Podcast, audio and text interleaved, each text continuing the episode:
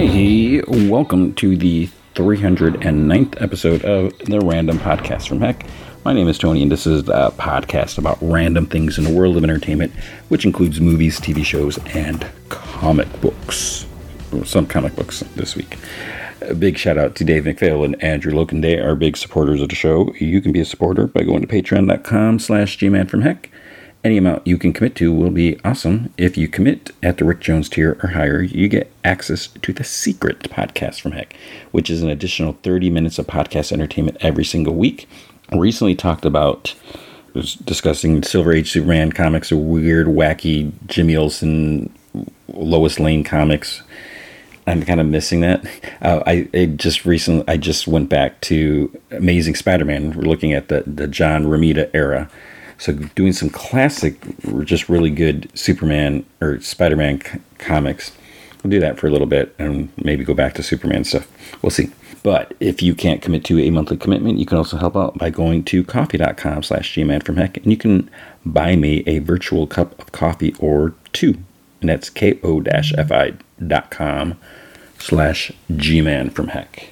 This week, it might be a little shorter this week. As I mentioned last week, you know, with Comic-Con travel and all that traveling stuff, and then this past week I traveled to visit my daughter. So yeah, I got more done than I thought I would. As I kind of mentioned in the intro, a little less comics this week, but I got most of them. I think the ones that matter. We're gonna have movie feature is gonna be Barbie. So I mentioned, you know, I had like a 1 day window where I can go see movie this last week, and I decided to go see Barbie. I'll probably do Oppenheimer next week instead of Haunted Mansion. We'll see.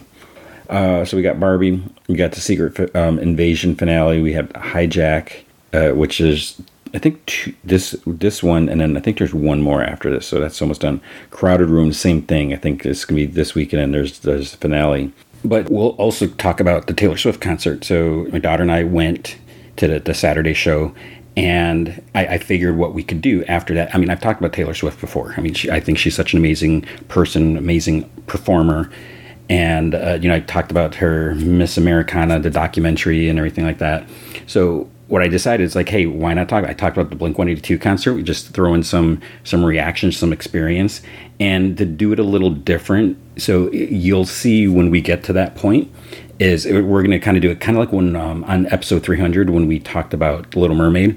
We're just going to do it live, like right after, like as soon as we get in the car, just give our thoughts and our reaction, and just to mix things up, add a little more content. And I'm super excited, so it should be interesting to see what our thoughts are.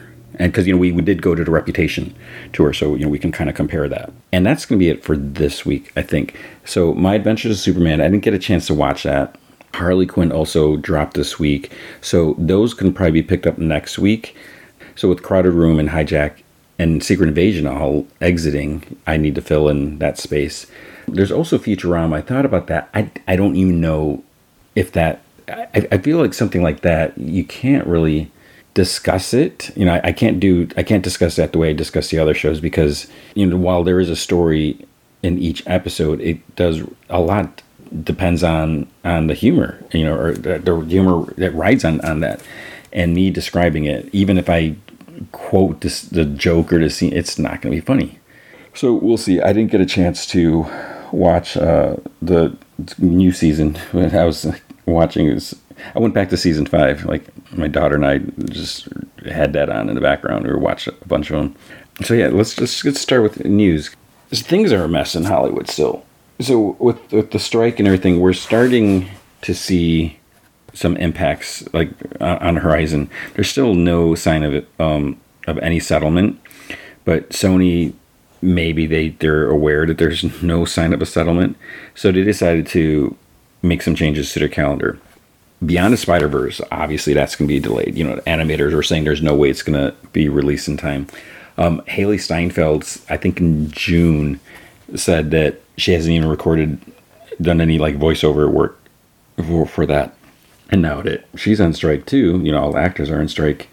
It's who knows when that's going to happen. So that's what. So basically, Sony has removed it completely from the calendar. So as of now, it's not going to be released. It will be released, but they don't have a date for that. So that's pretty bad.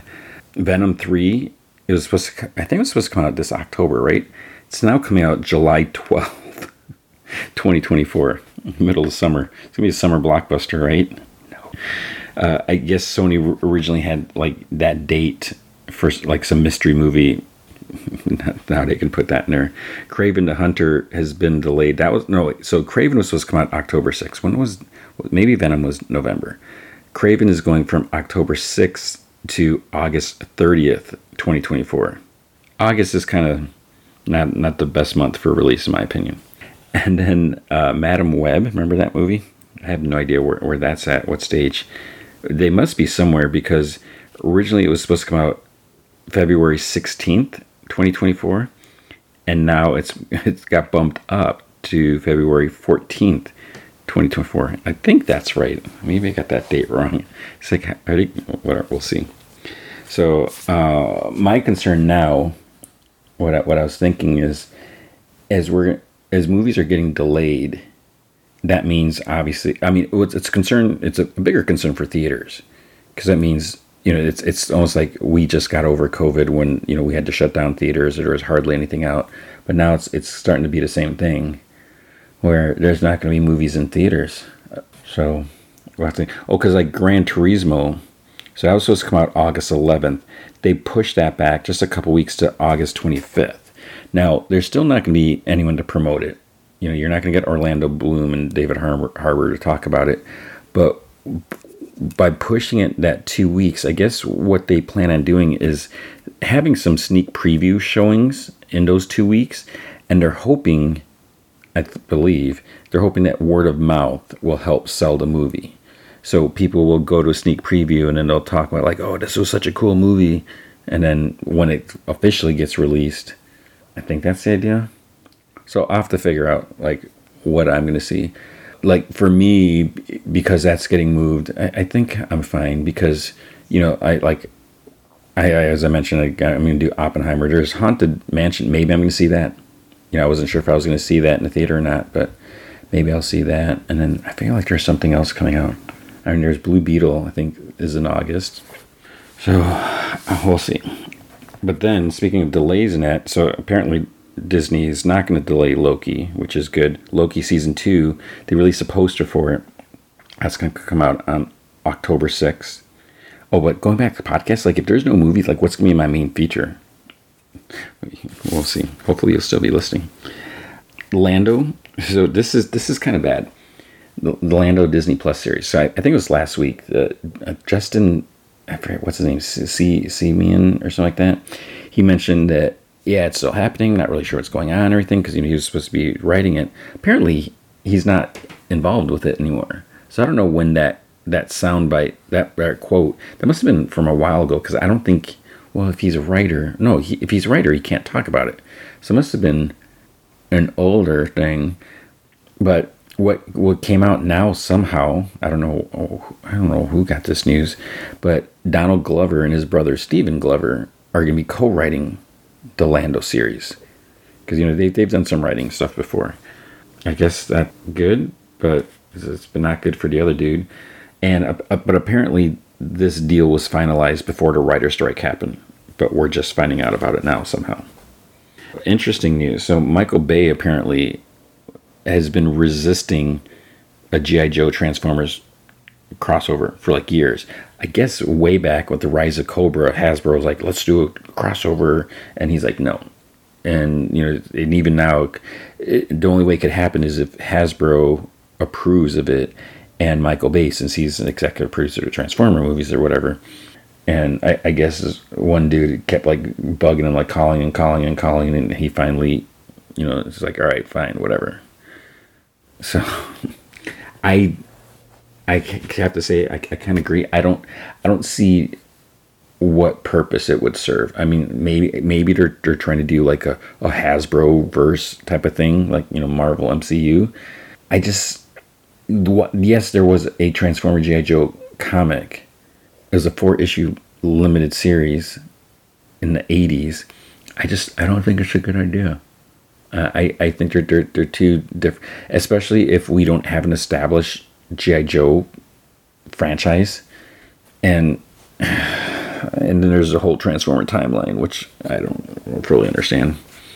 So I don't know.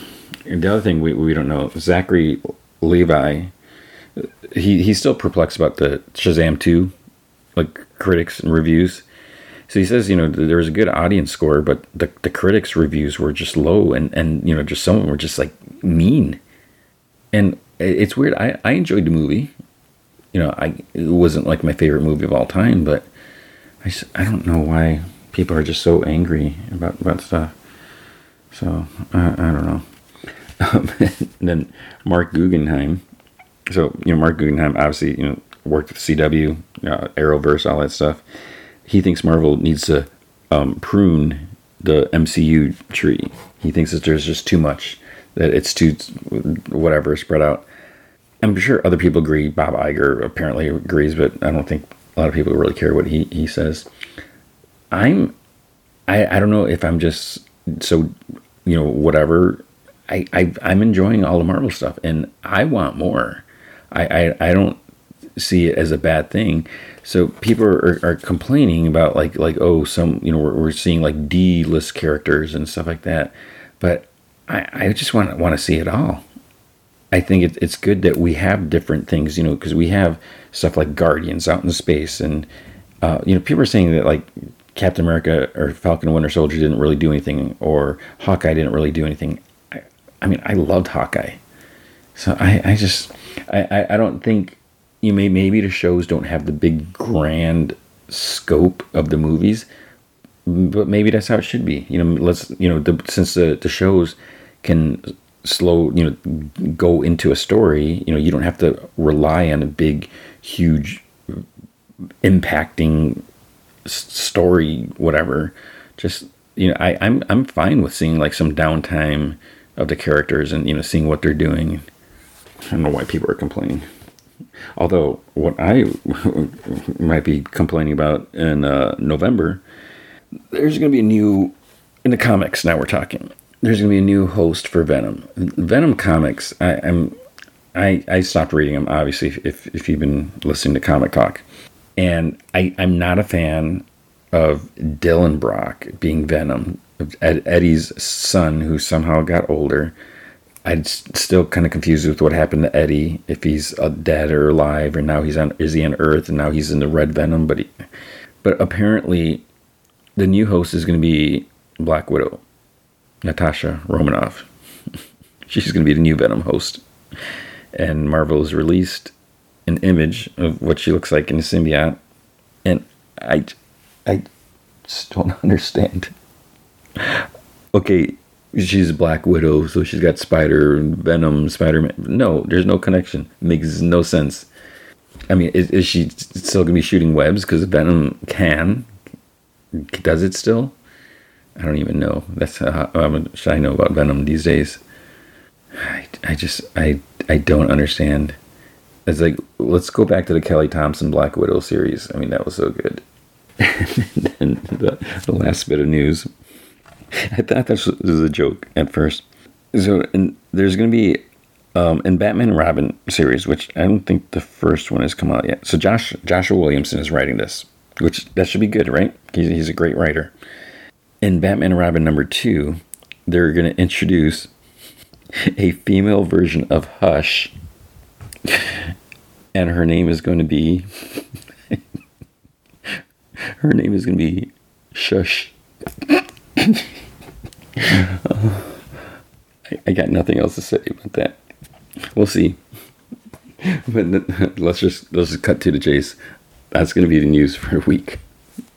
With comic books, at Image Comics, we had Bone Orchard Tenement #2. So this is a 10-issue series. This is Jeff Lemire and Andrea Sorrentino. This comic kind of...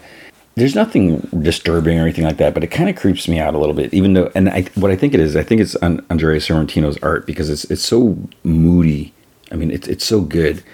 And so we have this tenement. So it's like the 7 neighbors of tenement seek to answer the question, who or what is Osul, Will they find the answer before the unholy terror is already upon them? So, there's these 7 different random people we saw in the first issue, and there's like really no connection aside from them, them being in this tenement. But then this one dude does something, kills himself, and there's something with these keys. So it's like, what is going on? It's, I'm so fascinated, intrigued by what's going to happen. Like, what is their connection, and what do they have to do, and everything. So I highly recommend this. 8 Billion Genies Deluxe Edition came out. If you haven't read that series, you should definitely check that out. And here I realize I thought I read all the normal image that I read. Click Click Boom number 2 came out. So I liked the first one. So the first one is, we have this assassin. She's mute, and she speaks through she uses Polaroid pictures and she, whatever. And she's trying to find out what happened to her, was her grandfather? So, yeah, I'm curious about this. I need to check that out. So I feel bad I didn't read that. Monstrous number 46 came out. I feel bad that I'm so behind on that. Newburn is back. So Newburn is a Chip Zdarsky and David Brothers writing. I think Nick Dragotta, did he do the art in this? When Newburn is asked to investigate a missing mafioso, Emily begins to wonder how far he's willing to go for his work and to protect himself. Basically, Newburn is this guy who, he's kind of like a liaison amongst like all the crime families and the police. So he, in a lot of ways, he's kind of untouchable. He's amassed this reputation and power, and he, it's very interesting with that. But there are still threats against him, made to him, and now he's working with this woman that he kind of saved her in a way. She had a bit of a history and stuff. So even though he's in this position where he has I don't even know if you'd call it power, whatever, but he understands that there's certain things that he has to play by certain rules, otherwise he could lose that position. So it's pretty intriguing. Nightclub number 6. I never read this. I still haven't read the second issue. I have to read that. Old Dog number 6. So this is the end of the story arc, and I'm assuming there's going to be more after this. So this is a Declan Shelby comic. With issue 5, I don't think I went into detail of what happened, but it was like, what the heck is going on? There's like a big change for one of the characters, and then in this issue, it was almost kind of weird. I almost felt like I looked away for a second because there's like, wait, I'm not really sure what's going on, and then we get this like big revelation, and it's just like, holy crap, and that kind it kind of makes some things that have happened in the past make sense now. There are some things, because with our main dude, he was like in a coma, and there's some discrepancies and everything, and with what he remembers and stuff. So now we kind of find out like a little bit more like why there's some discrepancies. It's not just a matter of being in a coma or whatever. So yeah, I'm interested in what's going on there. Rogue Sun 14. I was gonna read this, even though I think I did read or skim through at least the previous issue, and there's kind of like a crazy last page reveal. So yeah, I liked this series in the beginning, but I kind of fell off, and I know I've explained that before. And then, oh my goodness! Speaking of like last page crazy reveals, World Tree number 4. This is James Tynion IV, and this is another one. I'm so intrigued with this comic, and it's also very disturbing. And so basically, these kids end of high school, where they kind of discover what they call the undernet. It's internet below the internet, and maybe it's another world or something like that. So there's all these crazy bad things in there, and they figured out a way to shut it down. And, you know, they went through a lot, which we don't have the full details, but then, you know, they kind of went their separate ways over the years. And then now, like, 20, I don't even know how long it's been, 20 years later, maybe? I don't think it's been more, less than that. I don't think it's more.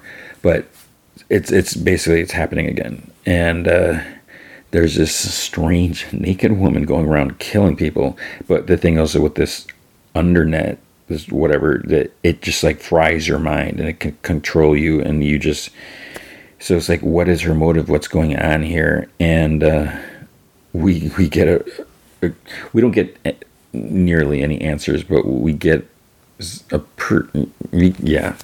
something pretty crazy is revealed, and I totally didn't see that coming.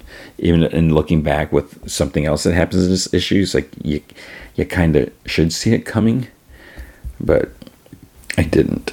And I was just like, oh my goodness, that was just pretty crazy. At Marvel Comics, we had Amazing Spider-Man number 30, and I'm still, I don't know, I'm not sure what's going on. I didn't love this. So we have Doc Ock. He's trying to get revenge against Spider-Man and Norman Osborn, and Spider-Man linked up with Doc Ock's old arms, tentacles or whatever, because he came up with these newer ones, and he's mad at Norman because he embarrassed him, because he outsmarted him, so he just wants his revenge. And spoiler, last issue, he's like gonna inject him with the Goblin serum, but you know, Norman's not evil or anything, you know, so is that gonna be bad? But yeah, and that's really all this issue was about. It was like Doc Ock trying to get revenge, and yeah, I don't know. And but I'm assuming, you know, because we have this new Doc Ock coming in, and I'm still not sure what. I mean, I don't know if there's details out there. Maybe there were more details at Comic-Con about the Superior Spider-Man return. I don't know. Okay, then we have the Avengers.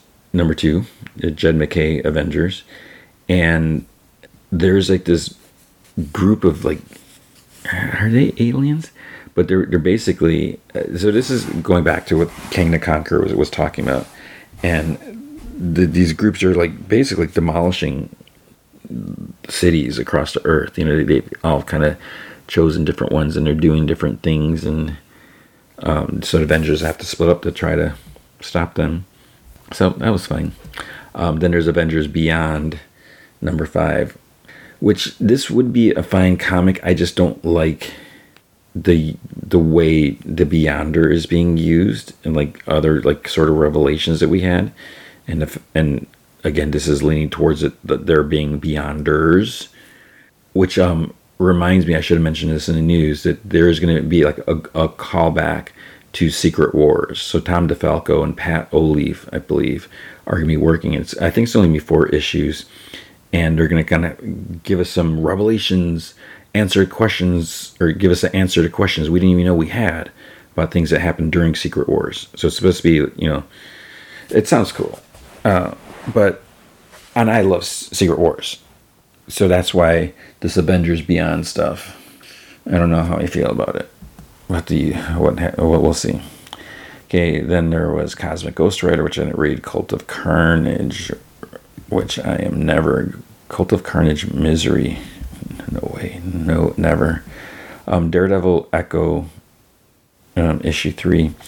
I'm not digging this series. You know, it's interesting how it's delving into the past, like the ancestors of Matt Murdock and Echo, but I guess because you got like this cult and like, oh, sacrifice and demons and blah blah. It's not doing it for me. Deadpool 9, I didn't look at that. I'm not reading Ghost Rider, so, but I did read Hollow's Eve number 5. I don't like this character. I do not like this Janine. No, she's Janine. I don't like this evil beyond what's her name, the boss of. But there's something about this. So you know, Janine is trying to get her masks back that she got from Madeline Pryor. So it's, I guess overall, I mean, definitely, you know, not my favorite comic series by any means, but it was an okay story. And considering I'm not, the only reason I would possibly care about this character is because Ben Reilly cares about her. You know, she's Ben Reilly's girlfriend. But just with what happened in that Spider-Man Beyond story arc, it just makes no sense how they get so messed up. And there is mention of Ben Reilly in this issue, so we kind of get an update. Hellcat issue 5. I was kind of losing a little interest in this series, you know, and you know, there's stuff like what the heck is going on with Patsy and with her past, and did she kill someone? Did she not? Is she responsible? And then we got Sleepwalker here, which is cool, but it's like why is he here? And so we get some answers about like what exactly she may or may not have done. But yeah, I don't know. Incredible Hulk issue 2, so. I've mentioned over the past like couple volumes of Incredible Hulk that I'm not, you know, I missed the Peter David days, and I totally accept that that's a long time ago, but you know, the Immortal Hulk, I know a lot of people love that. I didn't really care for a lot of this, like the Green Door and all the crazy mind stuff, and then Starship Trooper, Spaceship Hulk. That was okay. So now here, you know, we are kind of returning a little bit closer to what I would want, but we have, you know, Hulk back on Earth, and you know, we got the conflict between Hulk and Banner, but we also have, there are some elements of like the Green, you know, and there's going to be this confrontation, this threat going on, but it is kind of interesting seeing Banner like back to like the days of kind of wandering around, trying to avoid turning into the Hulk to prevent the Hulk from like hurting or killing, you know, people, you know, destroying cities and whatnot. So we have this interesting direction going on here, and there's this new person who has kind of, you know, came across Banner and wants to go on, you know, on wherever he's going. But yeah, so. But with this group, these people that he's going to be going up against, we'll see. I mean, I'll try to remain optimistic, I guess. Invincible Iron Man. This takes place after Hellfire Gala, which there are things I need to talk about that. So I should probably talk about that for. I mean, so this in itself is basically. You can kind of see, you know, there's a bit of Emma Frost in here with a follow-up of what happened in the X-Men Gala. We're starting to see, because we know that Tony and Emma are supposedly getting married later this year, and you're kind of seeing, not that there's like any romantic interest in, but just the interaction that they have. You know, I do wonder if it's going to be merely like a business arrangement, or are they actually going to fall for each other? I guess we'll see. But this stupid Orcus organization, I can't stand the fact that they were able to do like a hostile takeover of Stark Enterprises, and he owns like all the suits and patents, and that's just. But it's Jerry Duggan, so I have to, you know, have faith in that. She-Hulk 15. What was this swindler guy's name? I forgot the guy's name. This thief. He's not Rass.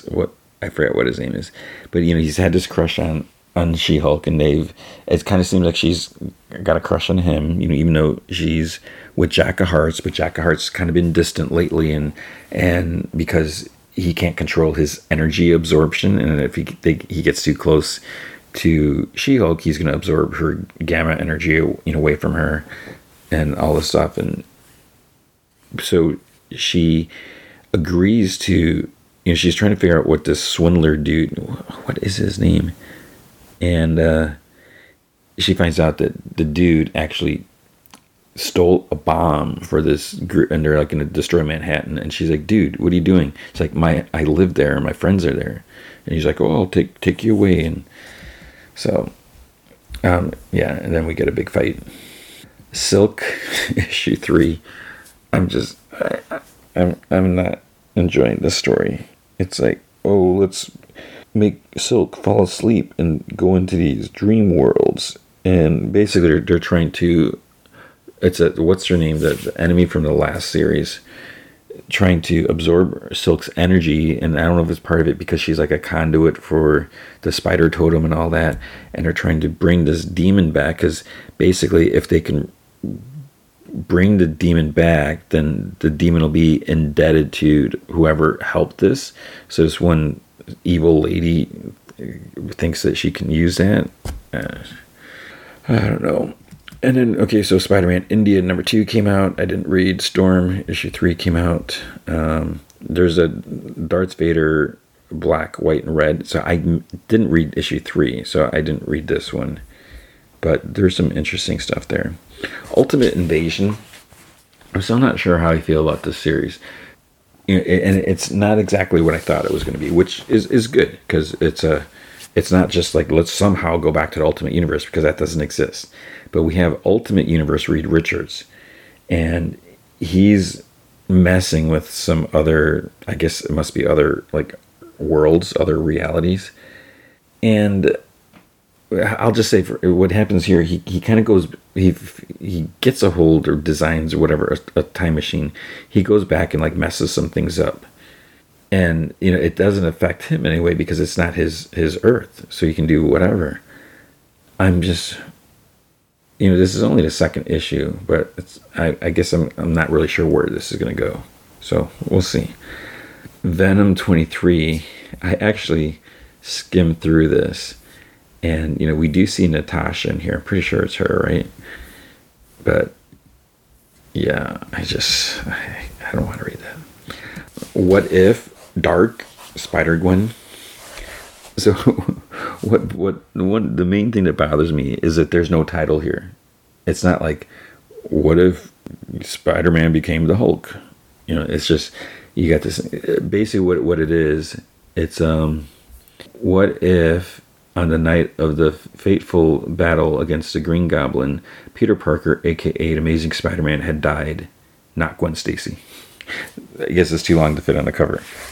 What's cool about this, and I don't know, I haven't like checked, but we get like this old school intro. We get 4 pages showing the confrontation between Spider-Man and Green Goblin. I feel like they just reprinted those pages, but I could be wrong. The art and the color, it looks just like it. And Jerry Conway is credited as, you know, co-plotting. So maybe it, you know, they, which is a good thing. You know, if you're basing it off the story arc, they should get some credit for that. So that's good. But I don't know if he was actually involved in cope and plotting this, what happens after. So I've been not the biggest fan of the What If comics in recent years because it seems like usually they pick some incident. They flip a switch, and then everything just, you know, all the poop and the entire, like, city hits the fan at once. It's, like, as horrible as a situation as possible, that's what happens. So here, it is kind of interesting, you know, because we as I mentioned, Peter Parker's going to die. Gwen Stacy survives. What is she going to do after that? Because this is regular Gwen Stacy. This isn't Spider-Gwen, so she doesn't have spider powers. But I will say that during the death, this is when she discovers that Peter was Spider-Man. So she's trying to figure out what she can do about that. And so it was an interesting issue. This is something that I wouldn't mind if it was like a miniseries, you know, just to see the story flesh out a little more. Then we had Wolverine 35. This is continuing Wolverine versus Beast. You know, so Beast left Krakoa. He, you know, was using Wolverine as a weapon and is committing murders and stuff like that. So it kind of resolves a bit, most of that stuff. But it's, yeah, the main thing is this, like, Wolverine talks to Sage and he's like, you know, you should be leading X-Force and I'll be around if you need me, but I'm not hanging out on Krakoa because he's got, you know, problems with that.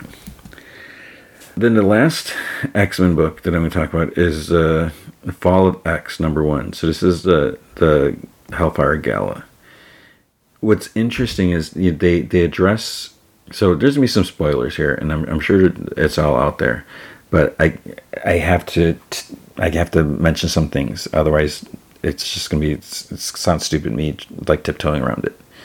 So skip past whatever the time code... Actually, no, there's no time because I still have to talk about DC. So maybe like a minute or two, if that. So we find out about Kamala because, as we know, as was spoiled, as was put out in press release, Kamala is a mutant. She's going to be an X-Man. So we see like the aftermath of her resurrection, and you know she's shocked and everything like that. The big thing that comes up here that we won't know, and who knows when it'll be addressed, because then at one point she's like, "Wait, if I'm a mutant, what's my mutant power?" So that'll be interesting. But basically, they're trying to say, you know, we bumped you up in the queue, and while you know she's a beloved character, and obviously Cyclops has, you know, he's known her when he was on the Champions, when the younger Cyclops. But they're also thinking that she could be sort of like, not necessarily an ambassador, but you know she can be good for their PR, you know, and. Since, you know, mutants are kind of getting a bad reputation thanks to Orcus, or Orcs, or whatever their stupid group is. But then mainly what this issue deals with is basically it is a mutant massacre in some ways. Where so we do see the supposed new X-Men team. So I don't know if this is going to stick, but we're supposed to have Cannonball, which I don't even think he had like a single line of dialogue in this issue. We have Talon and Sync. So Talon's the older version of Laura of X-23. We have Prodigy, and we have Frenzy, and we have Dazzler, Jubilee, but what about Shoujo? I don't know. And Juggernaut. My question about Juggernaut, because things are constantly changing, Juggernaut is not a mutant, and I'm totally fine with him being on a team, even though he's not a mutant. You know, I why should X-Men just be mutants? You know, if they're trying to enforce or promote the idea of, you know, unification or whatever, you know, mutants and humans, you know, they don't have to hate each other and all that.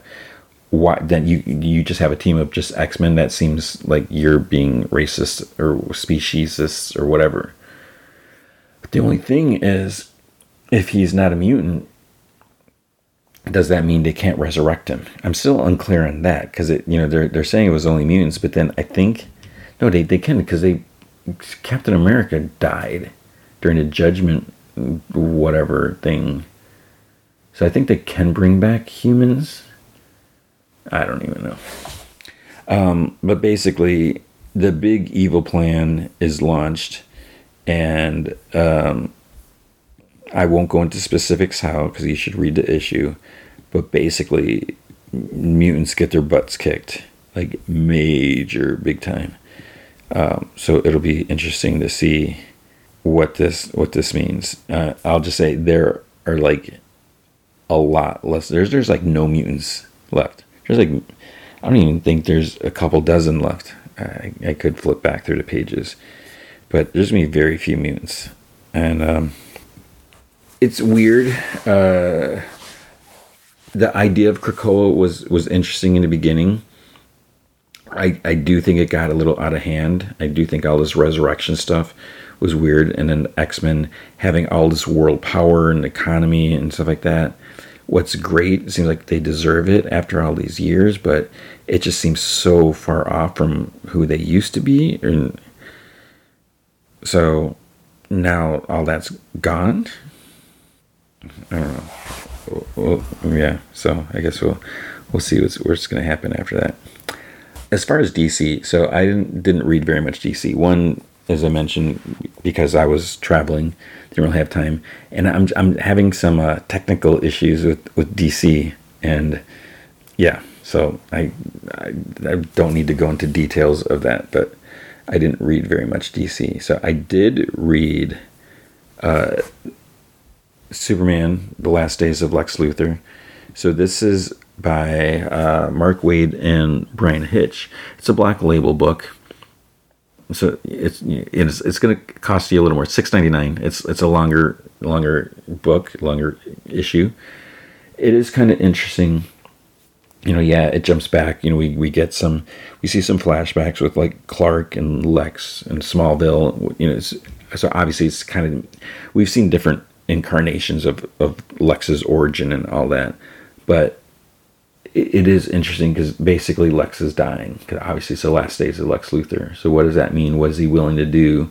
And what is Superman going to do? And so yeah, there's some... I'm intrigued with this, and it's Mark Waid, and you know I really dig what he does. Okay, now as far as rest, I didn't read very much aside from this. One of the reasons I felt okay with this is because I'm not loving these Night Terror books. So they did release Night Terrors 2, so that's like the main book. It deals. So we have Dead Man in Batman's body.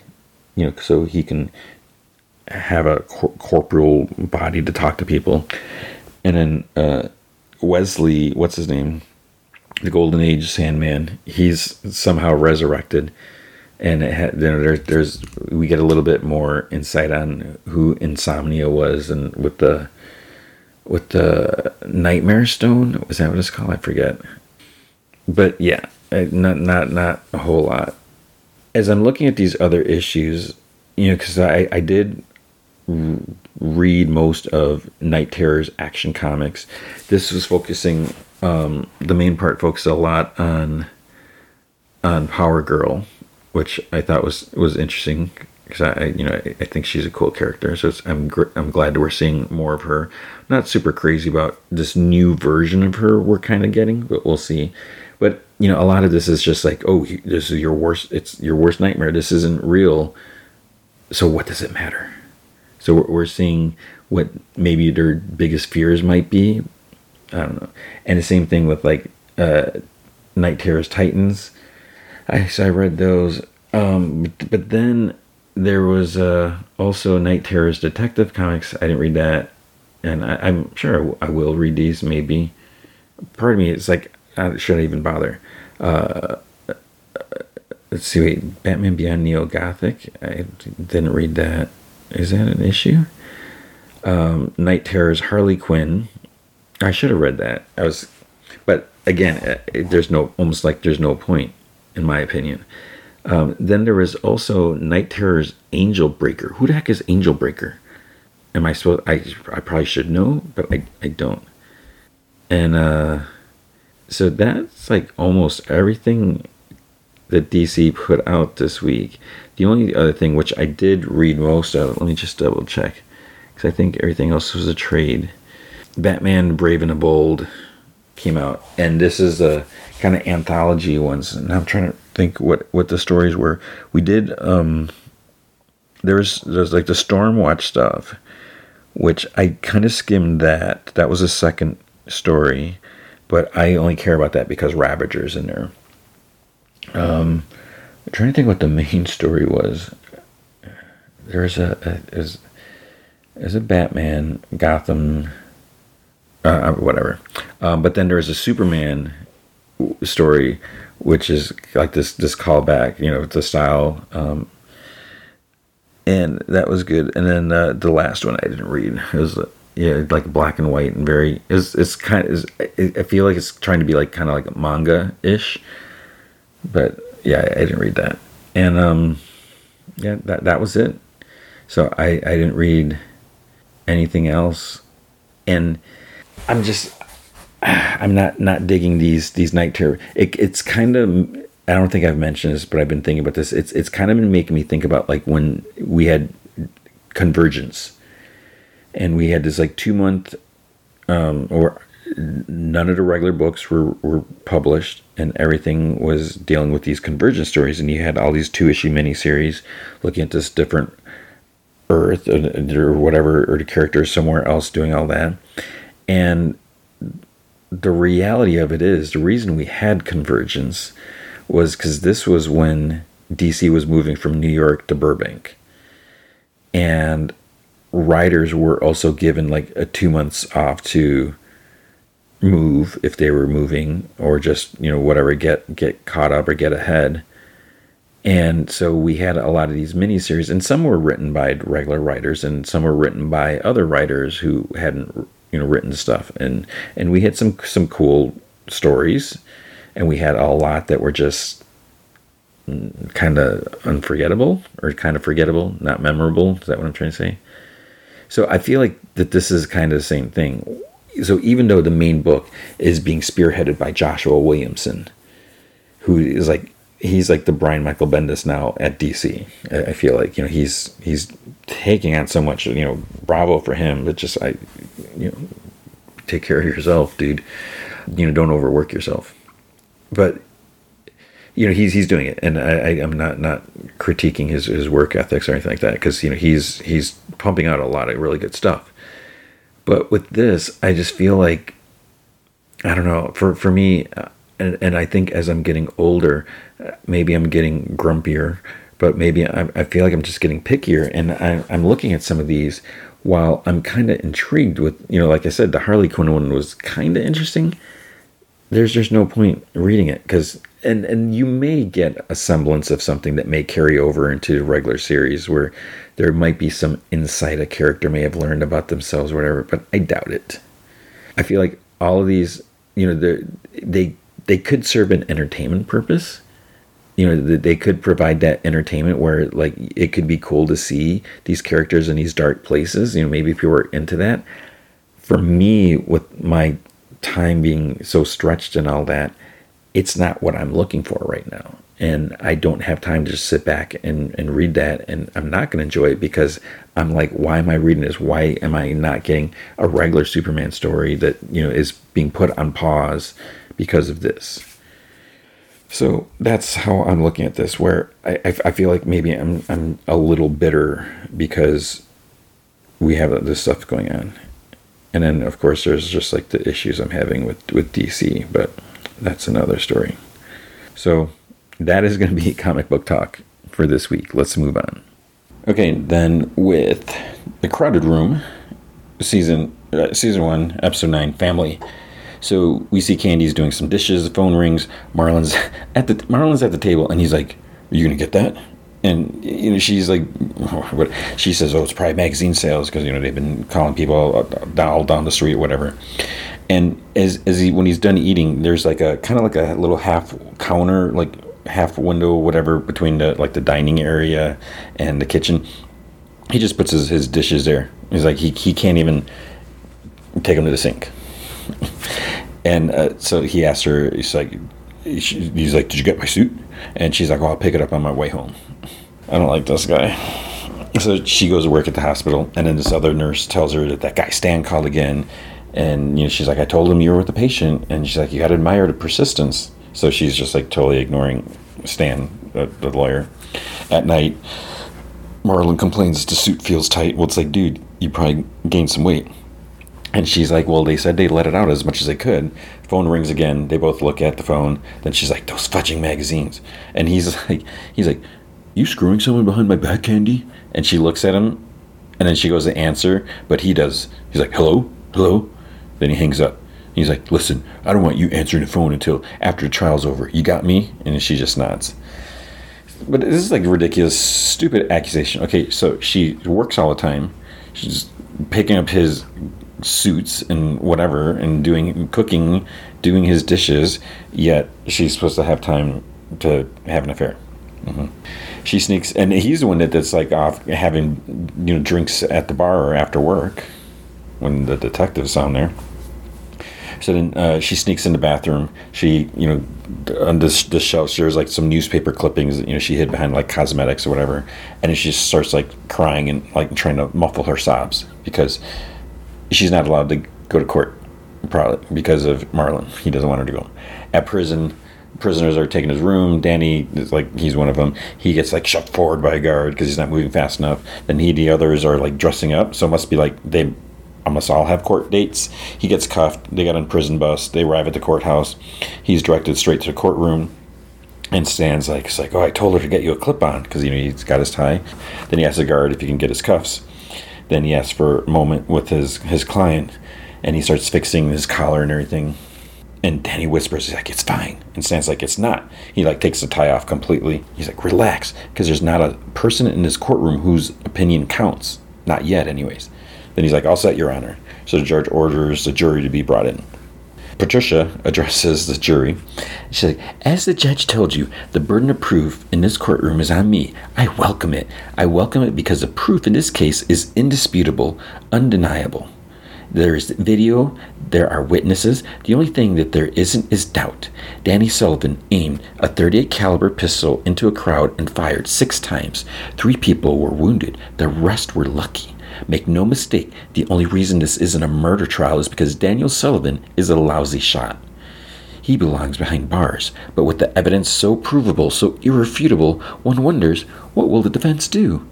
They cannot deny the facts, so they will divert you from them by making unfounded and unproven claims about the condition they call multiple personality disorder. Let me be clear, there is no such thing as multiple personality disorder. It is a made-up condition from a Sally Field movie, no less. And Danny kind of like looks back at Ryo. So Patricia's like, they might as well claim the defendant is a flying nun. The jury laughs. The defense blames Mr. Sullivan's actions on what they call an altar. Now, I can admit, I get the appeal. Don't we all wish we could blame our mistakes on someone else? Run a red light? Blame an altar. Bounce a check? Blame an altar. Cheat on a spouse? Well, we'll see how that one flies. More laughs. But can you imagine our judicial system if every time someone committed a crime, they could simply say, it wasn't me? That's what's at stake here. These arguments from the defense, they're more than desperate. They're dangerous because they undermine the bedrock principle of both our legal system and our society. Personal responsibility. We are responsible for our actions. The defendant is guilty, and that guilt demands punishment. Otherwise, there can be no justice. Thank you. Judge calls stands. He pauses for a moment, kind of looks down, holds up his hand and counts off. Indisputable, undeniable, irrefutable. He's like, you know what makes a guy wonder, why am I even here? That was some opening from the prosecution. Bedrock principles. Well, here's a bedrock principle for you, points at Danny. He's innocent. He has the presumption of innocence. It is his right. Now, this bears repeating because of everything you just heard. So let me begin by saying it clearly and as a simple statement of fact. Daniel Sullivan didn't shoot anyone. He was there. He admits as much, but he didn't pull the trigger. Danny's a good kid, but he's a sick kid. Ladies and gentlemen of the jury, no one is making up a condition now. I get how it sounds. Multiple personality disorder. You know, at first I had a hard time wrapping my head around it myself. But instead of making flying nun jokes, which is easy, I kept an open mind, which is hard. I like that. That was a good one.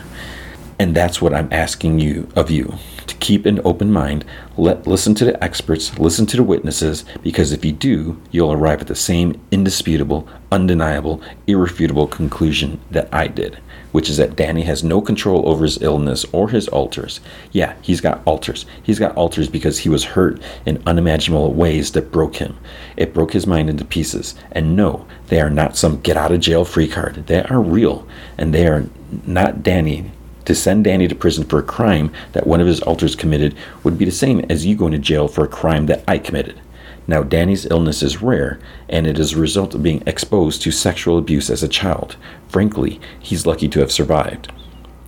This illness is how he survived. I get it. It's weird. It's hard. But please, keep an open mind. Now, the prosecution was right about one thing. This trial is about responsibility, but it's not personal responsibility. It's societal responsibility. I mean, you want to talk about the bedrock principles? How about we just take care of each other? How about we take care of the most hurt and most vulnerable among us? Everybody has failed this kid. His parents, his teachers, his neighbors, his friends, his community. All of us have failed him. So now it is on us to make it right. Now, I'm not asking you to set Danny free. I'm only asking that you spare him prison and instead send him to a hospital to get help, the help that he needs. That is our responsibility. Thank you. Judge calls for a 15-minute recess. Then they proceed to state witnesses. Raya smiles and nods at Danny when they have to rise. So Raya tells Stan that he was actually pretty good in there. He's like, yeah? He's like, pretty good doesn't matter, you know? He's like, Candy's not returning my calls, and she ignored her subpoena, by the way, which is a crime. And Raya's like, she's scared. She's guilty. There's, you know, so much shame. She might not even admit it to herself. And he's like, in all fairness, you think I give a poop how she feels? The case turns on a diagnosis, and the diagnosis depends on showing the jury that Danny was abused. I just said it in there. If we don't get someone to testify to this in open court, we are done. And I'm handcuffed because I can't put my client on a stand because of that BS he pulled in the hearing. She's like, that was Jack. That wasn't Danny. Whoever it was, he's going to deny the abuse and admit to the crime, which would be bad. And she's like, I am well aware. You know I can't testify to his abuse. Technically, Danny never said he was abused. He never told me that. And he's like, only Adam. She's like, only Adam. And Stan's like, it's fudging useless. She's like, well, what are we going to do? He's like, you got to convince her. But that's not up to me, Stan. He's like, doesn't mother have to love her kid? She's like, no, but in this case, that's what we have going for us. He's like, what? It's like, she does love him. Marlon gets called at a stand. Patricia asks him how he would describe his relationships with his stepson. And he's like, strained. It pains me to admit, look, I'm not perfect. And maybe sometimes I've been too hard on him. Maybe other times not hard enough. The kids I see up at Osterville most never had a father, not a real one. And I wanted to be that for Danny. It's like, what does all this matter? His job. I was like, whatever. And she's like, tell me about Osterville. Tough job? Rewarding job. These kids have had every disadvantage. You wouldn't believe what they survived in their homes, on the streets. Sure, they've made mistakes. But the thing I love about my job is that they're still kids. And it's not too late for them to find their way back. You feel that way about Danny? Oh, I'll never give up on Danny, but he's not a kid anymore. And this thing, he's like, he wants to help Danny, but he gets called for the defense, and he runs a prosecution to be their witness. So then he's like, she's like, given your relationship with him, do you have any idea why he did what he did? And he like looks at Danny like looks down. I honestly don't. Truth is, with Danny, there is no why. When he was picking fights at school, or stealing from me, or dealing drugs, or using the why is just Danny. But it's like, okay, you have to mention he picks fights and stealing. Just one more question, Mr. Reed. At any point after you were shot, did you report your stepson to the authorities? No. Why not? Because I wanted to protect him. Because in spite of everything, I love him like my own son. And Raya just gives like a holy spit, like eye roll expression. No further questions. So Candy's like watching news about the case at home, just talk of like 9 eyewitnesses, including his own stepfather identified him as a shooter at Rockefeller. Then she hears Marlon like get home, arrive, so she turns off the TV, goes back to like slicing vegetables, and he's like, smells good. He's probably like trying to make himself feel better because he's such a piece of crap. And then she's like, how did he seem? And it's just ridiculous. It's crazy that he's not allowing her to go. But Marlon's like, then, I don't know. It's not like we talked or anything. How'd I look? And then she turns. She's like, you're kidding, right? And he's like, what? I'm just trying to do the right thing. The kid shot at me, Candy. So then later, he's asleep in front of the TV. The phone rings, and she looks at him, and she answers. She's like, stop calling. I'm not testifying. And then you hear, Mom? She's like, Danny? So he's calling from a payphone at the jail or whatever, prison or courthouse. And she's like, I meant to come see you. And he's like, it's okay. I'm sorry. And she's like, baby, this is not your fault. And he's like, I'm sorry. And he hangs up. And she just sits there like holding the phone. And she's like, because she does care about him. Next day, she's on a train. On the court steps, the other doctor dude, the other expert, is telling reporters, this isn't even a real diagnosis. It's just a fringe theory amplified by a TV movie. And then when someone asks him, then what do you make of Danny? I'll tell you the same thing I told the jury. I believe Mr. Sullivan is a malingerer acting in bad faith to avoid criminal consequences. And someone's like, in layman's term for the folks at home, he's faking it to keep himself out of jail. And Candy's like right behind him, like lighting up a cigarette, listening. So then we see Angelo on the stand. So he's like the drug dealer dude. He's talking about trying to get Danny to be reasonable, and he was blindsided, got his nose broke. It's like, yeah, that's what you want to call it. And he stole his gun anyways. And he's asked if he attempted to retrieve his gun. He says he did. He went to his house because he was pissed. They had history, so he figured that, you know, they could work something out. got as far as a hello before he attacked him with the baseball bat. But it's like that he wasn't attacked by a baseball bat. Angela had a bat. That's how he broke the window. And Annabelle should be able to testify that. So he attacked him with the baseball bat, then he shot at him. And she's like, "No further questions, Your Honor." Stan says that, he's like, "I just have one question." He's like, "You've known Danny for years. In all that time, has he ever seemed normal?" And Angela's like, "Normal?" He's like, "That boy's nuts. Craziest SOB I know." Jury laughs. No further questions. Now Annabelle's on the stand. It's like, "Okay, ask her about the bat." She's like, "I was scared. I'd never seen Danny like that before. Then I heard the shot." Patricia's like, "What did you think when you heard the gunshot?" "I thought he'd killed him." "You believed Danny Sullivan to be capable of murder?" And she's like, "In that moment, yes." No further questions. Stan gets up and he kind of whispers. He's like, "Hi, Annabelle." And he's like, "Was Danny ever violent with you?" "No." "He ever make you feel unsafe?" "No." "Was he ever mean, abusive?" "No, never." "Then what was he like, the Danny you knew, your friend?" "He was sweet. He was quiet, shy, mostly." "Mostly?" "He was, yeah, sometimes not so shy. He was a little all over the place." Stan's like, "I'd like to refer the witness to Defense Exhibit 4. And gets Danny's sketchbook. "You recognize this drawing?" She's like, "Yeah, Danny drew it." It's you?" "Yep." "It's good." "Yeah, it's good." And Stan's like, "Danny really cared about you, didn't he?" And she's like, she kind of like nods. She's like, "I cared about him too." Stan says, "Early in your testimony, now I'm referring to the night with Mr. Ruiz, Angela, you said I'd never seen Danny like that.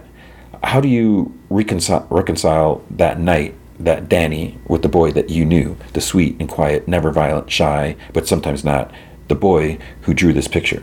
And the DA whispers like something to her like co-counselor. Annabelle shakes her head, and Stan's like, "Doesn't seem like the same person, does it?" "No." No further questions. And Raya's like, "Whew." Patricia asks for a redirect. "To the best of your knowledge, in a time you knew him, was the encounter with Mr. Ruiz the only occasion that Danny Sullivan was ever violent?" Stan's like, "Objective, irrelevant." And she's like, "The question speaks to the defendant's history of violence." "Overruled." "Was the encounter the only occasion that Danny Sullivan was ever violent?" Annabelle says, "No, back in high school, I had this boyfriend, Bill," which I guess they were boyfriends. I wasn't sure. "Danny got jealous. He beat him pretty bad," which is absolutely not how it happened. "He put him in the hospital. Another kid, too. At the time, I told myself it was a freak thing. Maybe Bill deserved it. Now I'm not so sure." But it's like they were chasing him down the streets. No further questions. So Raya splashes some water in her face in the bathroom. Is she wiping tears away? Then she sees Candy walk by as she exits. So she's going to go smoke another cigarette. Raya follows.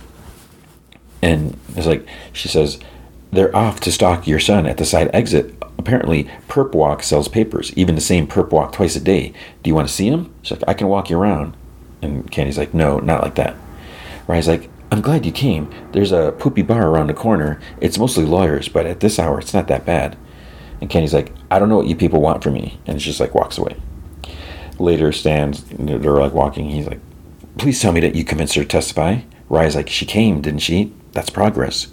Stan says, "Progress is for people with time. They're painting a picture of a kid who goes after his perfectly nice stepfather, shoots up a bunch of innocent people in the process, and now he's pretending he hears voices so he can get out of jail. It's pretty compelling stuff." And she's like, "Whose side are you on, Stan?" He's like, "Right now, the losing one." So she sees her today, her kid on trial, and then she goes back home to him, stays with him. It's like, God, how does that even work? Raya says, "Maybe we're just not built to survive alone. I mean, did you know that our brain has these chemical receptors that light up when we make human connections to make us feel like we're safe, only sometimes other people aren't safe?" He's like, "Amen to that." Raya says, "I feel like you're going to make an ex-wife joke." He's like, "I was considering it." She says, "There's a whole world of ways that people hurt each other." And he's like, "You don't know half of it." Raya says, "Too much pain. In rare cases like Danny's, the mind shatters. But most people, they find conventional ways of avoiding the pain, like booze and drugs, sex, that light up those receptors." And Stan's like, "Those things work." She says, so does being with the wrong person, because at least the pain is familiar to them. If you ask me, I think that if a relationship can break you, then sometimes a relationship can also heal you. He says, please tell me you're not saying that love is the answer. I actually am. It's like that Arrow story that Jack told Danny. Fear of pain is worse than a pain ever was. Stan's like, Jack? You mean the make-believe Jack? Yeah. We've all been hurt, some more than others. And we see like Candy riding the train back, and Riot continues talking. And we can have a tendency to stay in relationships that are bad.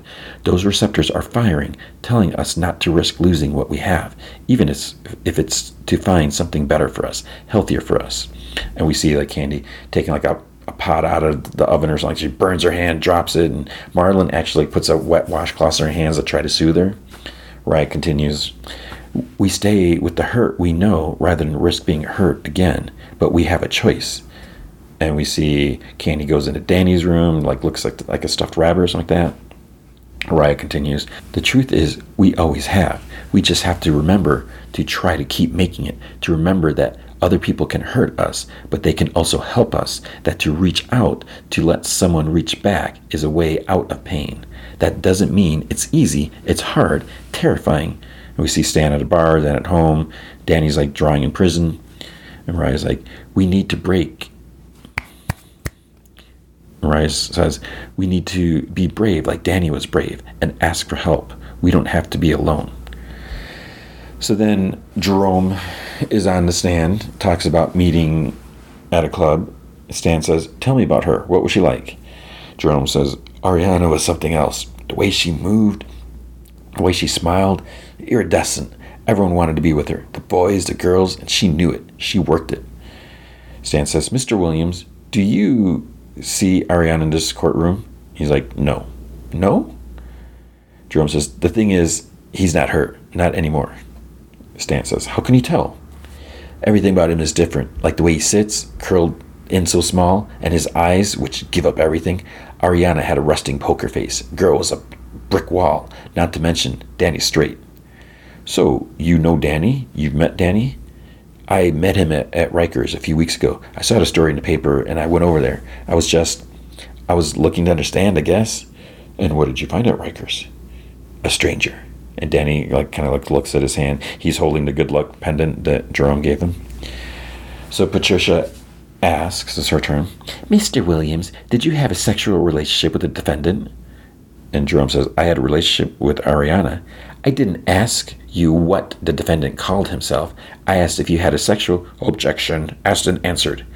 Overruled. She's like, I could put the question in a more graphic terms if you'd like. So Jerome's like, yes, we did.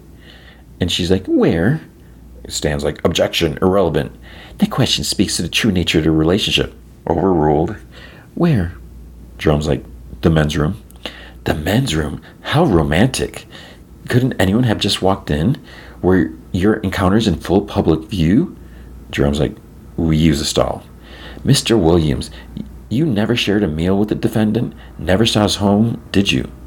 No. Ever meet his friends? No. Well, he didn't have any friends. Family? No. He wasn't talking to his family. Your most intimate moments were in the bathroom stall. How could you possibly have known this man? And Jerome says, there was no this man. There's only Ariana, and I knew her. These clubs you frequent, are there ever closeted gay men there? Men with something to hide? Jerome says, sure. So how could you know that Ariana wasn't just an alias, a cover, a lie? And then later we see Candy's getting a hot dog from a hot dog vendor outside. Stan walks up. He's like, oh, it's on me. And she tries to stop him. She's like, Mr. Camisa. He's like, Stan. And please, I got a tab here. So they walk as she eats. He's like, we're going to lose, Candy. Multiple personality disorder is only ever caused by one thing, and we can't prove that it ever happened. And worse, Danny denies it ever happened. Our entire defense is built around this. And she's like, well, you've got the wrong defense, and you should have seen it coming. Stan says, well, why do you think I've been calling you repeatedly? Calling me is not an actual legal strategy. He says, I also subpoenaed you, which is, and you ignored it. I could ask the judge to find you in contempt, you know. And she kind of stops and gives him the stare. He's like, look, please, take the stand. Just tell him what happened to Danny. She's like, are you even aware of the accusation that you're making right now? Stan says, well, your husband's a sick man. Not against my husband, against me. She's like, find me in fudging contempt, and she marches off. Rye is on a stand. She says, the mind is an extraordinary thing, capable of extraordinary transformations, not just voices, but bodies, skills, playing an instrument, mastering chess, speaking a foreign language, lighting up a room. These aren't things that people can just fake. And these are people who come from every walk of life, every race, every age. There are people who have nothing to gain from a diagnosis that carries a social stigma. Multiple personality disorder is real, and patients with MPD have suffered in ways that most of us cannot comprehend. They deserve empathy and compassion. Stan says, and how have they suffered? Can't anyone just claim to have other personalities inside them? She says, the literature is clear. For the diagnosis to apply, the patients must have experienced severe childhood trauma, usually sexual, at a point in their lives when they are the most vulnerable, the most in need of protection. They are betrayed, usually by someone they trusted. A child's mind isn't equipped to handle this. It can't manage all of the contradictions. So the psyche fractures, and that is the first altar. The child goes away. Somebody new comes in. Somebody better equipped to navigate a terrifying world. And that's how it begins. It's a defense mechanism against horrific, unfathomable pain. Stan says, can you tell me about Danny? Mariah's like, I first met Danny at the police station after his arrest. Only it wasn't Danny, it was Johnny. And who's Johnny? Johnny is one of Danny's alters. He's a literal escape artist. So when the shackles came out, so did Johnny. So then Patricia asks, so are these descriptions of Danny's so-called personalities facts or speculations? And she says, they are my clinical judgments. Patricia says, did Danny tell you he thought he had multiple personalities? And she says, no, but it doesn't. And she cuts her off. In fact, wasn't it you who first introduced the idea to him? And she's like, yes, because the symptoms supported the diagnosis. So you say. But you have a lot writing in this, don't you? And Rye's like, I'm not sure what you mean. Patricia's like, who pays for your research? How do you make a living? And Rye's like, most of my work is funded through grants. Grants like the Reiling grant? Yes. Which expired last year. Rye says, yes. And is it true the university just turned down a request from you for additional funding? Raya says, there's only so much to go around, and I'm going to reapply in the spring. You have tenure? I'm up for it next year.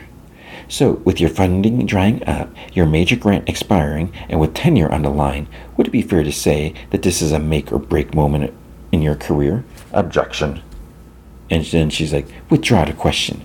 Would it be fair to say that a high-profile case like this, well, this could be a real opportunity for you, chance for you to make a name for yourself? Raya says, I don't see my patients as opportunities. Don't you? I mean, why else did you walk into that police station? Was it because you were having a sexual relationship with a detective? Objection. Who leaked Danny's case to you? Objection. Sustained. Take care, counselor. Raya, like, scoffs. And Patricia's like, why did you follow the defendant to Rikers? There's a term for lawyers who solicit business like that. Ambulance chasers. Objection. Sustained. Let me put it another way. When you walked into that police station, what were you hoping to find? Rice says, I wasn't hoping to find anything. See, I'm sorry, but I find that hard to believe. You get a tip about a kid, you drop everything, you run halfway across Manhattan. What did you take? The bus? The train?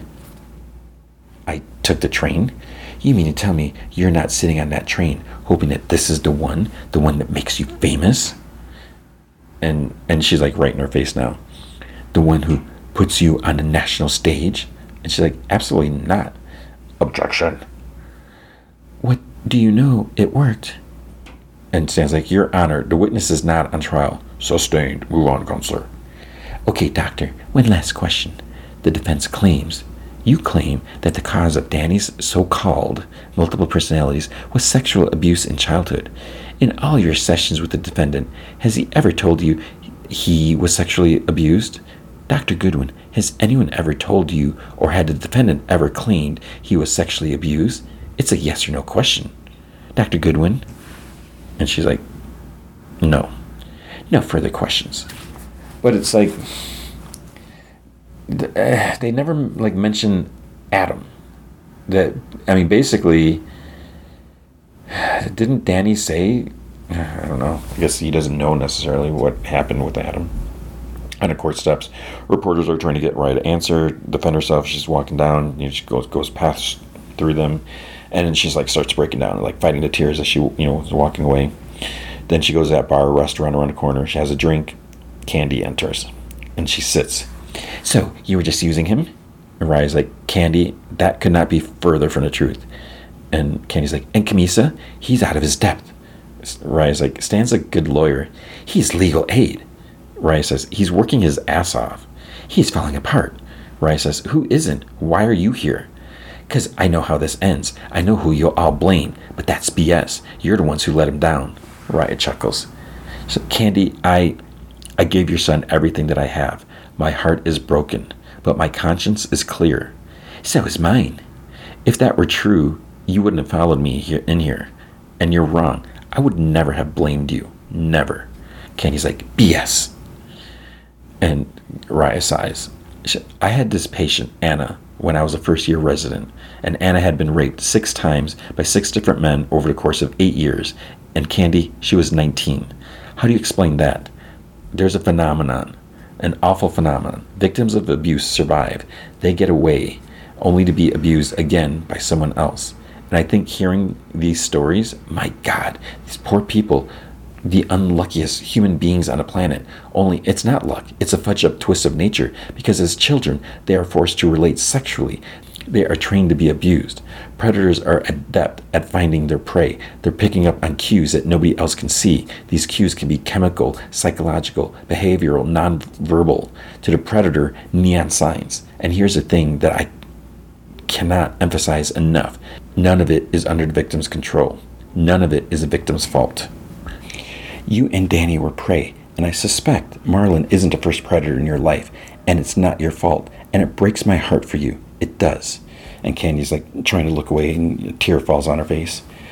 Raya says, because you did nothing to deserve it. So no, I wouldn't blame you for anything. But my hope would be that if you could take the stand, you might finally be able to stop blaming yourself. And she's like, Marlon, do you understand what you're asking? Raya says, guilt or grief, which one can you bear? So Marlon eats and again doesn't take his dishes to the sink. He's like, you make too much bacon. It's not good for me. And Candy's at the sink washing. Like, she's in her nurse's uniform. She's like, I only make it because you like it. Yeah, well, I like living too, so cut back. Let's face it, I could lose a few. But then he still takes the last piece of bacon off the plate that's in Candy's hand. We've got to look out for each other. And he's like, see ya. So she marches to, you know, he leaves. Then she goes to the bedroom. She takes out an outfit from the closet, takes off her uniform, puts a bunch of other clothes and things in suitcases, packs them all up in the car, goes to court, gets in the elevator, then the door stopped from closing. Someone puts her arm in there. It's friggin' Marlon. And he's like, hi, honey. Thought I'd come by. See you up there. She's like, I'm not a stupid man, Candy. I know why you're here. I know what you're going to say. And I'm not even going to tell you not to say it. You do what you want. But I wouldn't be doing my duty as your husband if I didn't tell you what the words you say, this terrible lie, will change the world you live in overnight. I mean, people staring at the AP and whisper all over town. What kind of mother would allow such a thing? Well, you'd lose your husband, of course. You'll also lose your job. Why would you lose your job? And your home, eventually. Worst of all, you will lose the illusion of who you are. And without it, all anyone will see is what you allowed and what you admitted. So, and we see her like walking in the courtroom to stand, and she like stops and she kind of like locks eyes with Danny, but Marlon continues like his narration. That's all Danny will see. And so like back in the elevators. So you'll lose him too. And he gets out of the elevator and leaves her alone. So Stan asks her, she's on the stand, what was Danny like as a kid? She says, he was a good boy, sweet boy, but he was always different. Different how? Too sensitive, I guess. Tender. The world's a tough place, and we're all each other has. Stan says, Miss Reed, I'm going to have to ask some difficult questions now. You can take your time answering them, okay? She nods.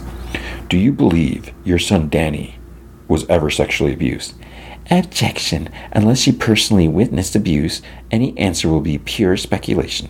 Stan's like, Your Honor, most abuse happens in secret without witnesses. If the mother of a child isn't considered an expert witness on what happened to her son in her own home, who is? Overruled. Proceed. Miss Reed, do you believe Danny was ever sexually abused?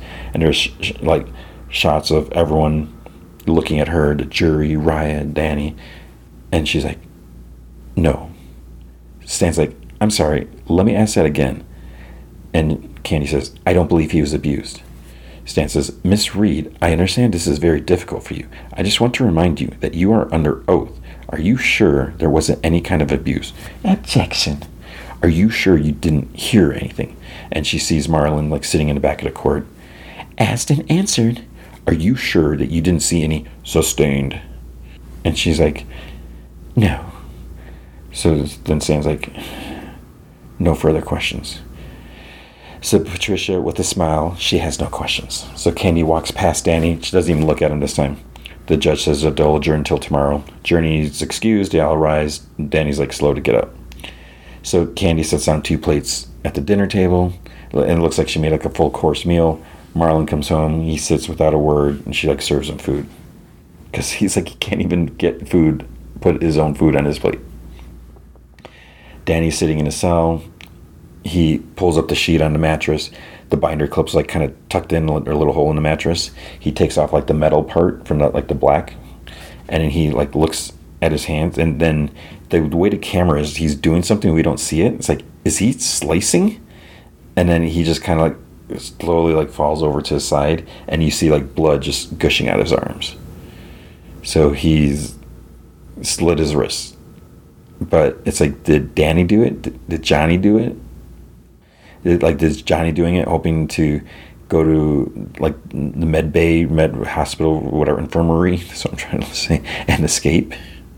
Oh my God, this is so rough to watch. And speaking of rough to watch, with all the traveling that I'm doing, Hijack, episode 6, Comply Slowly.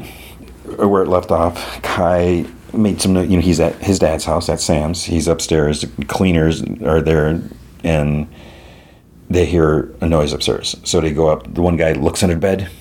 Nothing. So thank goodness Kai didn't hide there. So he goes around. There's a balcony. He goes out there, looks out there for a second, goes in the bathroom, and the guy's kind of on edge. And then the bathroom windows open a little bit, and he closes it. It's did he climb out there? But Kai was actually hiding in this hall closet that the guy doesn't bother checking. At the prison, guards go up to Edgar's cell, and he just smiles. He's ready. They open the door. He kind of gives his cell a final look. He walks very confidently with 2 officers, 2 guards, whatever. He's given his personal effects back. I'm assuming John, the other, was let out too, because there's another guy there. Then he's keys. What about the keys? So I guess, I don't know if they had an SUV impounded. Is that part of? I don't understand that. Or maybe he's asking for keys, because that's part of the deal of getting released. So they give him an SUV. They get in. And he says, he's we're gone. And then he's anyone starts following us, people start dying. In the conference room, they're tracking the SUV. And it's going slowly. So they're hoping to keep things slow to give time for the plane to land and get everyone to safety. Louise, Home Secretary, she says that they can play it slow, but that doesn't mean that they will, that the bad guys will. Daniel and the other officer, there's 3 cars following. He says that they know exactly where they're going. It seems it's a pre-planned route. In the conference room, they say that they'll probably know that they're being followed. So they stop on the SUV where Edgar's, and stops on this one-lane bridge. Edgar gets out and walks towards them. Then he reaches in his jacket pocket, and Daniel's he's asking for advice. He's advise, target may be armed, advise. And they're he's not armed. And he's how do you know? He's well, the car was checked. So then he takes out a phone. And he's like, what's your name? And he's Daniel. He's here you go, Daniel. This is for you. He puts the phone on the hood of the car, and he walks back to his SUV. The other guy is driving, not Edgar. So Daniel gets out. The phone rings, and then it's Edgar on the phone. He's I made it quite clear to your colleagues in prison. I said, anyone stops us, anyone follows us, people start dying. That was our agreement. You just broke our agreement, Daniel. And an SUV drives over the bridge. On the plane, the nosy Karen's staring back as they put number 2, Lewis, in the lavatories. He's dead. The guy with the pen in his chest. Boss Man Stewart is sitting in the pilot seat. Bella, the lady hijacker, she says she's sorry about Lewis, but now there's just three of them manning all the cabins. They need help. And she's like, do you hear me? She's like, Stewart. He's like, I heard you. Hugo and Sam are sitting. Hugo's like, hey, is it true? One of them's gone? He's like, I mean, no one wants anyone to die, but that's good, right? And Sam just ignores him because it was hard. Bossman looks at his phone. Then he motions Bella to come look. And he shows his text from Edgar. And Sam's like trying to, he's like trying to lean over, trying to look. And Bella's eyes kind of go wide. And she's like, no way. And he says, we're just going to have to pick one, get it done. So he kind of looks at the flight attendants like sitting in the like first class. Then Bella closes the curtains at the front, but it's not closed all the way. And Sam keeps trying to look, and he like looks back to the back of the plane. Then he gets up, he walks to the front. Everyone in first class like looking at him like, what the heck are you doing? And he goes forward, goes in there, and they're putting a belt around the flight attendant's neck. They're like trying to choke her. She's like on the ground, and Bella points her gun at him, and Stewart's like, out. And then she's like, no, if he goes back, he'll tell the others. And Sam's like, what are we doing? And then Stewart's like, we kill a passenger, we take a photo, send a photo. That's what they want, and that's what we'll do. And Sam's like, that's what who wants? And she's like, none of your business. And Stewart's like, never you mind. This is what is happening. That's what we're doing. You want to know what we're doing? That's what. So Sam's like, I got it. You kill a passenger, you take a photo. And Stewart's like, gotta do it. Get it done. And Sam's like, that's a good choice. You got to kill one passenger, you might as well kill one of the crew, because, well, they're walking about, and they'll not leave an empty seat. No one would even know they're gone. And Stewart's like, that's right. So Sam's like, he's very smart. That's clever. And the belt's really clever as well, because it's quiet. No one will hear a shot. No one will ever know what happened. And Stewart says, yeah. Sam's like, the thing is, no one has to kill anyone, because you've already done it. You shot that woman. So just go to where she is, take a picture of her, send it to whoever needs it, and then it's done.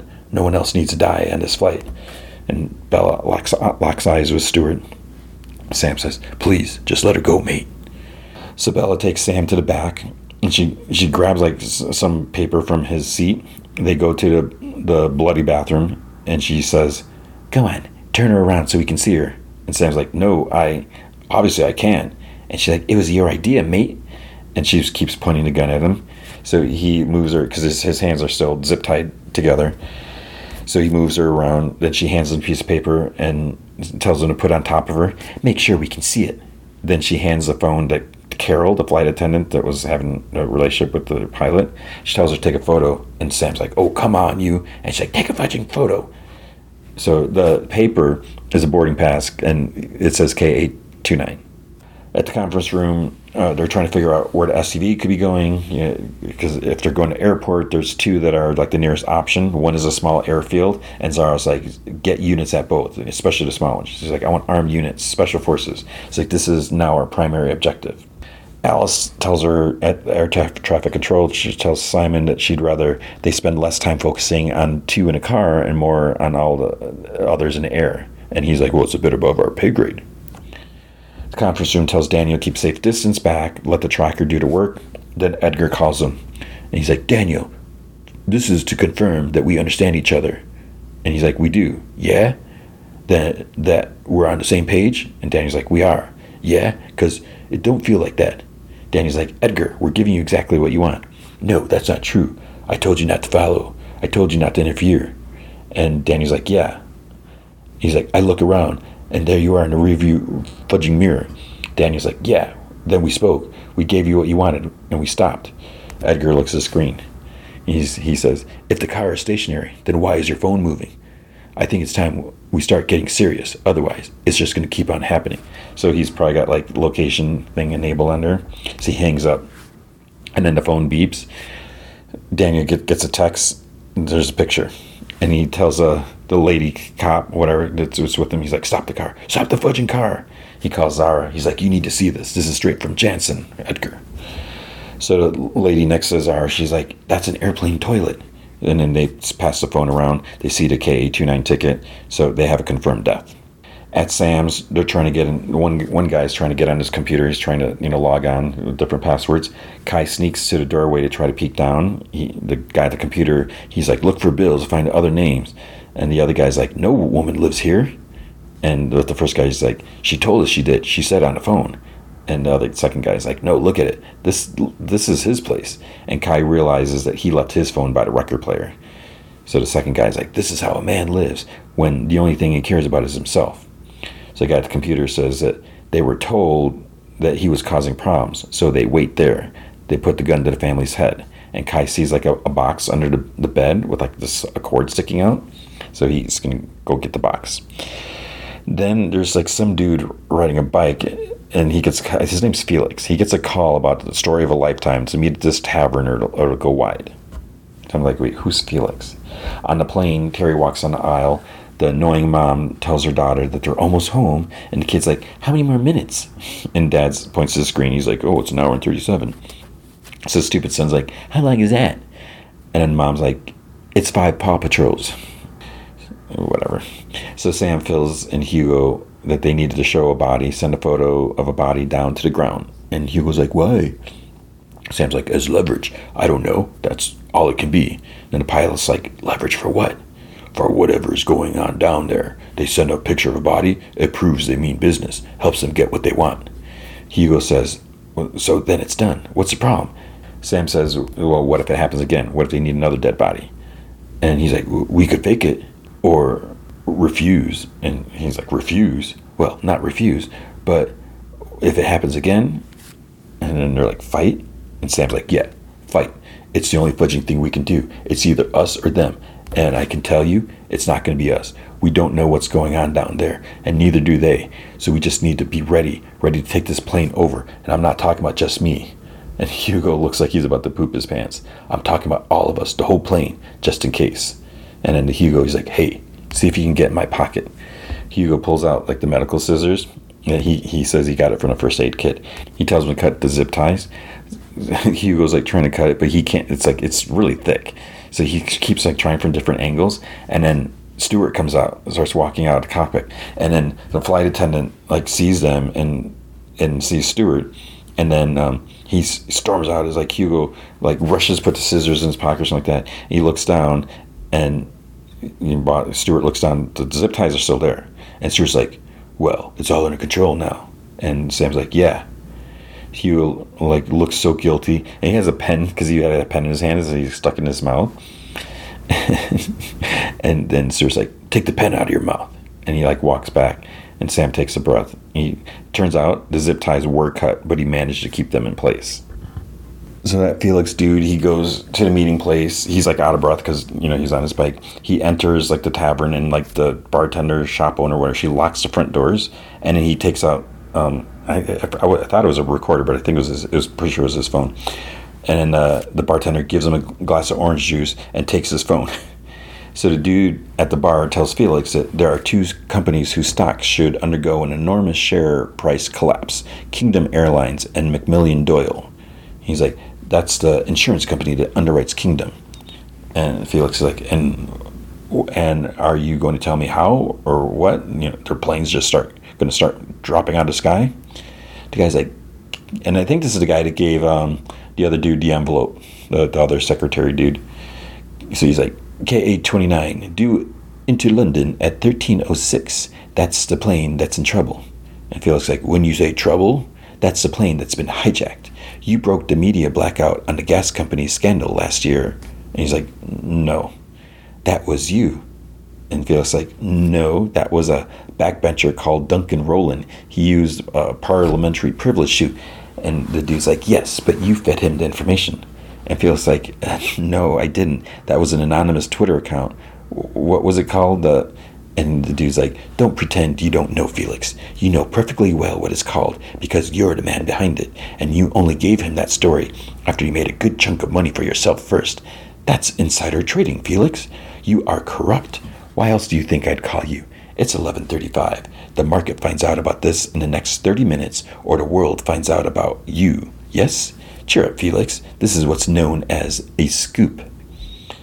And he tells the bartender, he's like, the gentleman is ready to take his phone back now.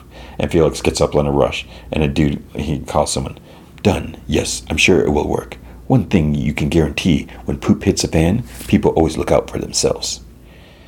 So Sam is like writing something on a water bottle, like in a box. He passes it to the lady next to Hugo. She passes it to the people behind them, Yusuf and his wife. The wife raises her hand, and it's like, oh crap, she telling on them because she doesn't want to do anything? And because Stuart's like, what? And then the lady's like, I need to use the bathroom. And Stuart looks at her, well, use it then. So she gets up, and she's about to go, and she tosses the box at Arthur, the flight attendant. He picks it up quickly, and he reads the side. Sam circled where it's printed, get ready to shake things up. In the conference room, they confirmed the victims, Sheena Francis. She's age 30. She's Australian, living in West London, because a tattoo in the photo matches a picture from her Instagram. She just got a job as a speech therapist. She's due to start on Monday. And Louise asked, she's like, are we in agreement? Better to let those men go than to have deaths like this? And Neil's like, of course, if it's to be one way or the other. And he says it's either or from the crime guy's side. For them, it's still the same tactic. Comply slowly to give the plane time to land. So then there's this accident blocking like a tunnel in front of Edgar's SUV. He calls Daniel. He's like, you better clear this right away. There's going to be another photo. Daniel's like, I don't know what you're talking about. Edgar's like, you called ahead to get the roadblock. Daniel's like, wait, whatever's going on, we have nothing to do with it. And he's like, how do we know what road to block? So then Edgar's like, time to pay the consequences. So Kai is trying to tiptoe down. He found an old landline phone. He manages to sneak into like the laundry room area, and there's a plug in like a utility closet. Puts the phone in there, calls like emergency service, and they're like, what service do you need? He tries whispering like police, but they can't hear him. And then they're telling him, like, if you're in danger, press 55 on the phone, because the cleaners are watching TV. So they do it direct. Hello. And then they're like, we're going to send police to this address. We'll call you right back. And then he unplugs the phone. So on the TV, they're getting like the news comes on. They're getting unconfirmed reports, suspected hijacking of on a British passenger plane. And Kai's like listening because he didn't know that this was actually happening. So now he's starting to put things together. On the plane, everyone's getting ready. You know, they're just seeing what they can use as weapons. Like someone's like seatbelts wrapped around their like fists with the metal claps. The bottle, the boxing keeps going around. Co-pilot moves to kind of like cut Tom and Jerry free. One guy gets something out of the overhead. The nephew guy gets a bloody scissors out.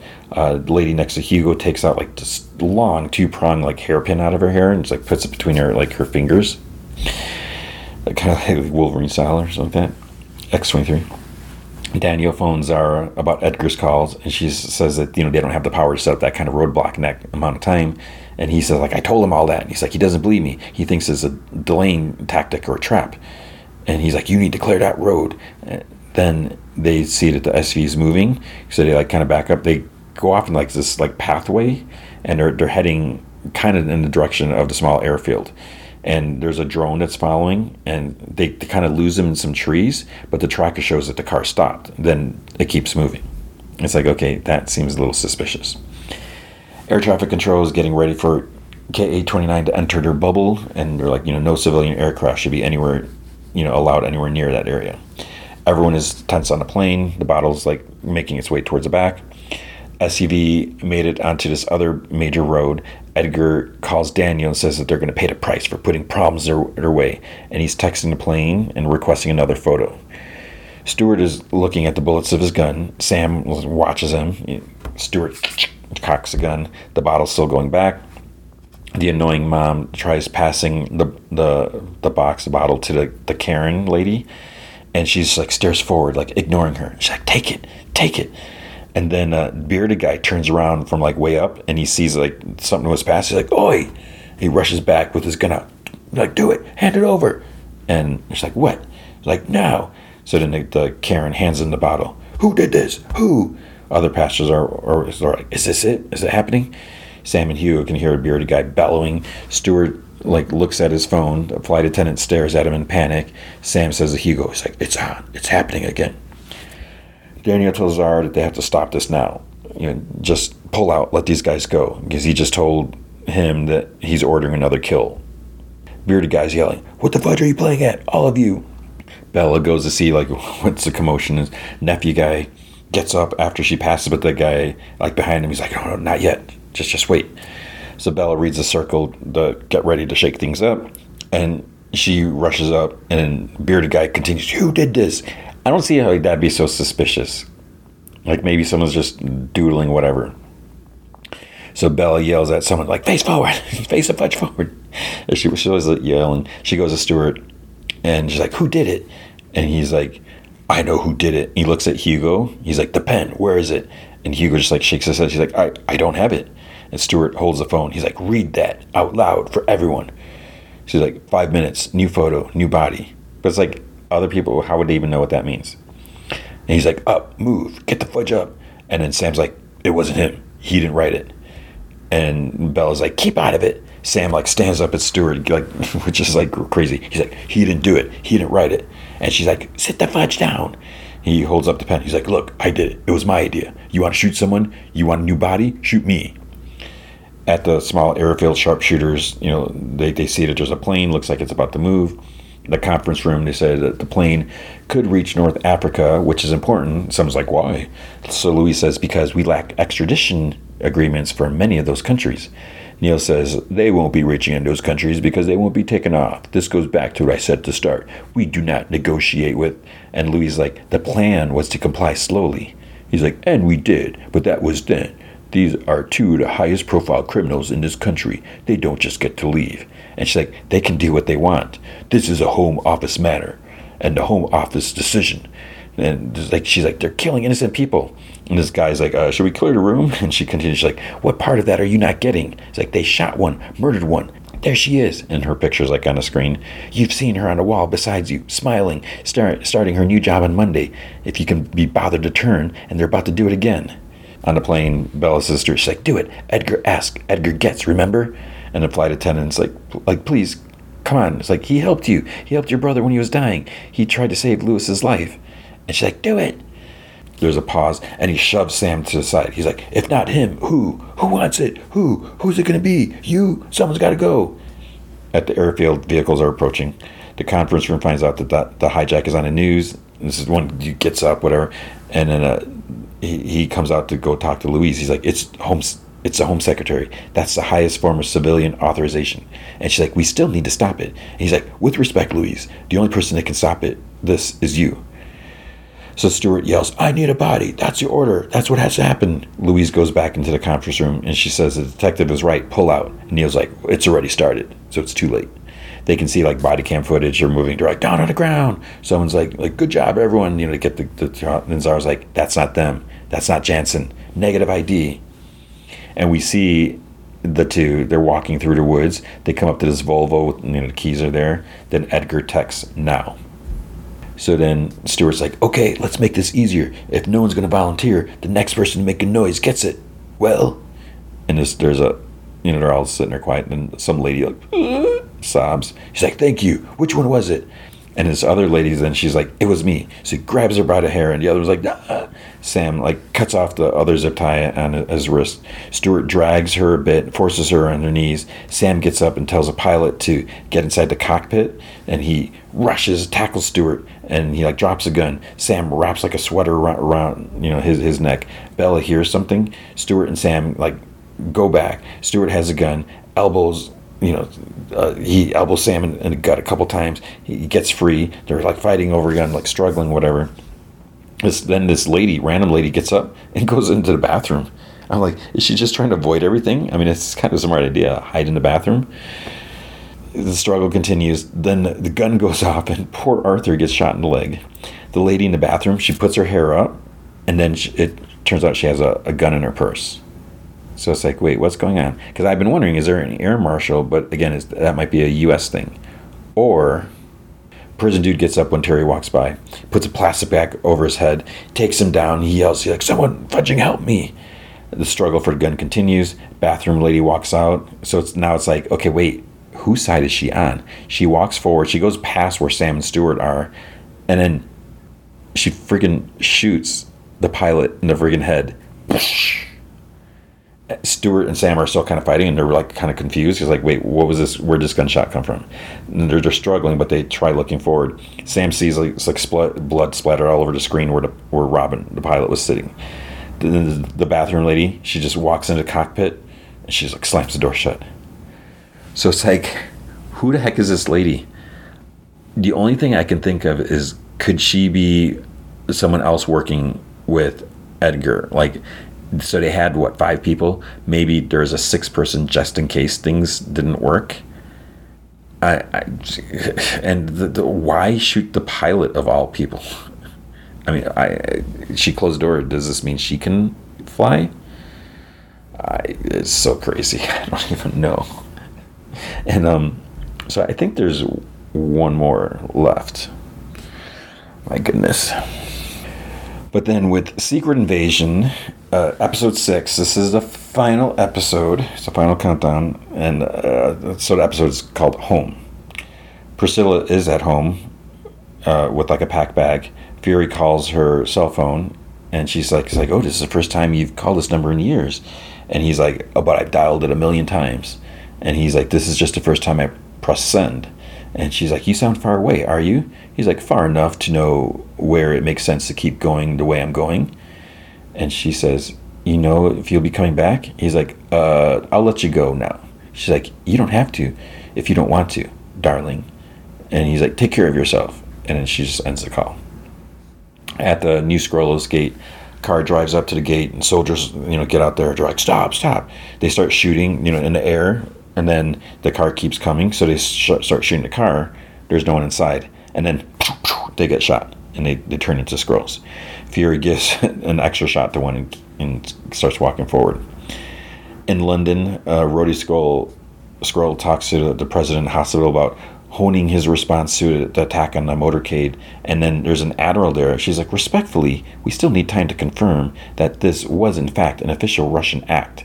President Vladimir has strenuously denied responsibility. Rhodey sarcastically is like, oh, he strenuously is denying it? Then I guess we're all right then. And then to the admiral, he's like, President Vladimir is a bald-faced liar. We got 30 dead Russians on a motorway to prove it.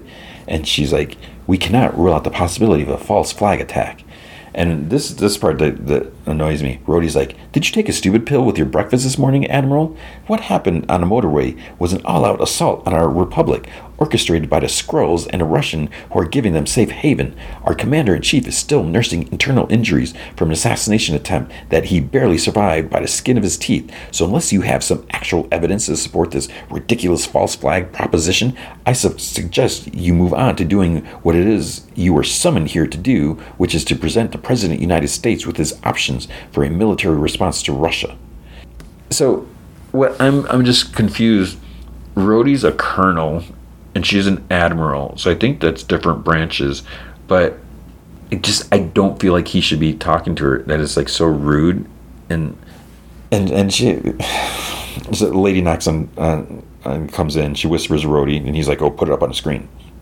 So Rhodey's like, this is real-time satellite imagery, sir. This is the Russian tanks taking position on the Finland and Ukrainian borders. Now, sir, if I may, I've taken the liberty to prepare a rough copy of your remarks to the nation. The American people need to hear from you, sir. So I don't know if I completely missed what the heck Rhodey's role is in the president's cabinet. I don't know what position he's in, but is apparently speechwriter is now one of his duties. And I still don't understand how a colonel can mouth off to an admiral, whatever. So he continues saying, they need your leadership. They need to understand who's responsible for this. And it's the Russians, 100%. There's your proof right there. Make the call, Mr. President. At New Scrollos, Fury continues walking. He sees, like, Beto's dead body. And inside there's, like, other dead Skrulls. He's got this, like, Geiger counter thing, whatever. It's detecting, I guess, high levels of radiation. He starts coughing a little bit. Goes inside a building. There's, like, no one around. Then Sonya calls Rhodey.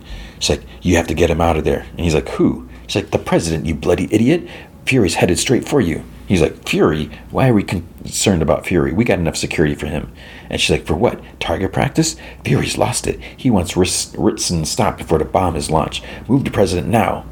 Well, it turns out, because, he goes, Rhodey went out in the hall. She's actually at the hospital. And she's, like, kind of watching him from, like, on the other side of a door. Fury's still walking around coughing, finds Gravik in like the big lab room with like the machine thing. Fury's like, where's everybody? And Gravik's like, locked away. Looks like it's just you and me, Fury. And Fury tries taking more pills, but his hands are shaking. He like drops them, and you know, some of them, like most of them, fall in this like drain. And Gravik like crushes the other ones that were on the floor. All out of pills. What a shame. No more protection for you, because they were supposed to be iodide pills or whatever. How about a drink instead? And Fury's like, yeah, I wouldn't say no. So Gravik hands him a flask and kind of helps him raise it since his hands are shaking. To the last stand of the great Nick Fury. At the hospital, Rhodey and agents are wheeling the president, you know, his bed to safety. They're gonna like take him upstairs to another room, and then agents start getting like shot or tranked or something. Gravik tells Fury that he probably never thought his last 20 minutes would be spent down there having a drink with him. He starts talking about how when the tremors like go past his arms, that's when he needs to start worrying. And Fury's like, do I look worried to you? So Gravik's like, Fury, tell me, you got a backup plan? Your little Avengers on standby? What about that invisible cloak and shield? And then he like coughs. He's like, you're too busy playing dress up using my skin like a costume. Gravik says, a costume? Do you not recognize this skin? Huh? This face? This was the first human I killed. You know why I killed him? I killed him because you told me to. And he just looks at him. He's like, oh, wow. You don't even remember. The first mission you sent me on, I was like, I was young. I tried, you know, my best. I wanted to give everything to impress my hero, you know, the one who promised us a home. But this man Fury, he had a wife. He had children. Maybe it was a bit misguided, but I killed him because of you. I killed him. I killed so many more. I killed, and everyone I killed took a little piece out of my heart. And Fury says, well, you're not the only one. But Gravik said, like, no, but I'm the only one brave enough to admit it. Talos was weak, and we wandered in the shadows for 30 years because he was weak. He turned a war people into a band of beggars, and what? I'm supposed to emulate that? I'm supposed to be like Talos and put my trust in you? You pimped us, Fury. You put us out to work for you, and when you were done with us, you threw us away. So first, I'm going to kill you, and then I'm going to take a flamethrower to humanity. And just so I am absolutely clear about this, Fury, look at me. You look at me. You did this. All the bombs, all the blackouts, all the massacres and the wildfires and imminent removal of humans from their habitat. That is all you. The species you spent your entire adult life defending. They were condemned to die the day I realized you weren't a man of your words. It's like, you know, Fury, you really should have kept your promise. And Fury's like, you're right. I failed you. I knew within a few years of searching that there was no other planet out there for you. I knew the only way for me to keep my end of the bargain was to build you a home here. Gravik's like, why didn't you do it? Fury says, because it's easier to save the lives of 8 billion people than it is to change their hearts and minds. Even for Nick Fury? Even for Nick Fury. Then the blip came. You know, the last thing I felt before I flaked off? And Gravik's like, what's that? Relief. Relief that I didn't have to fight anymore. That I finally found a way out. Fury continues as we see like Rhodey and Secret Service moving the president. So Fury says, you're right. I wasn't brave. Do you know why I came back to Earth? You are the youngest girl on my team. I felt responsible for you. And we say agents are calling for backup because some other agents see that there's agents down in the hall. I should have taught you that you never give up the fight because I failed you and failed your people. I decided to give you what you want. And he takes out the vial. Gravik like looks at him. Is that what I think it is?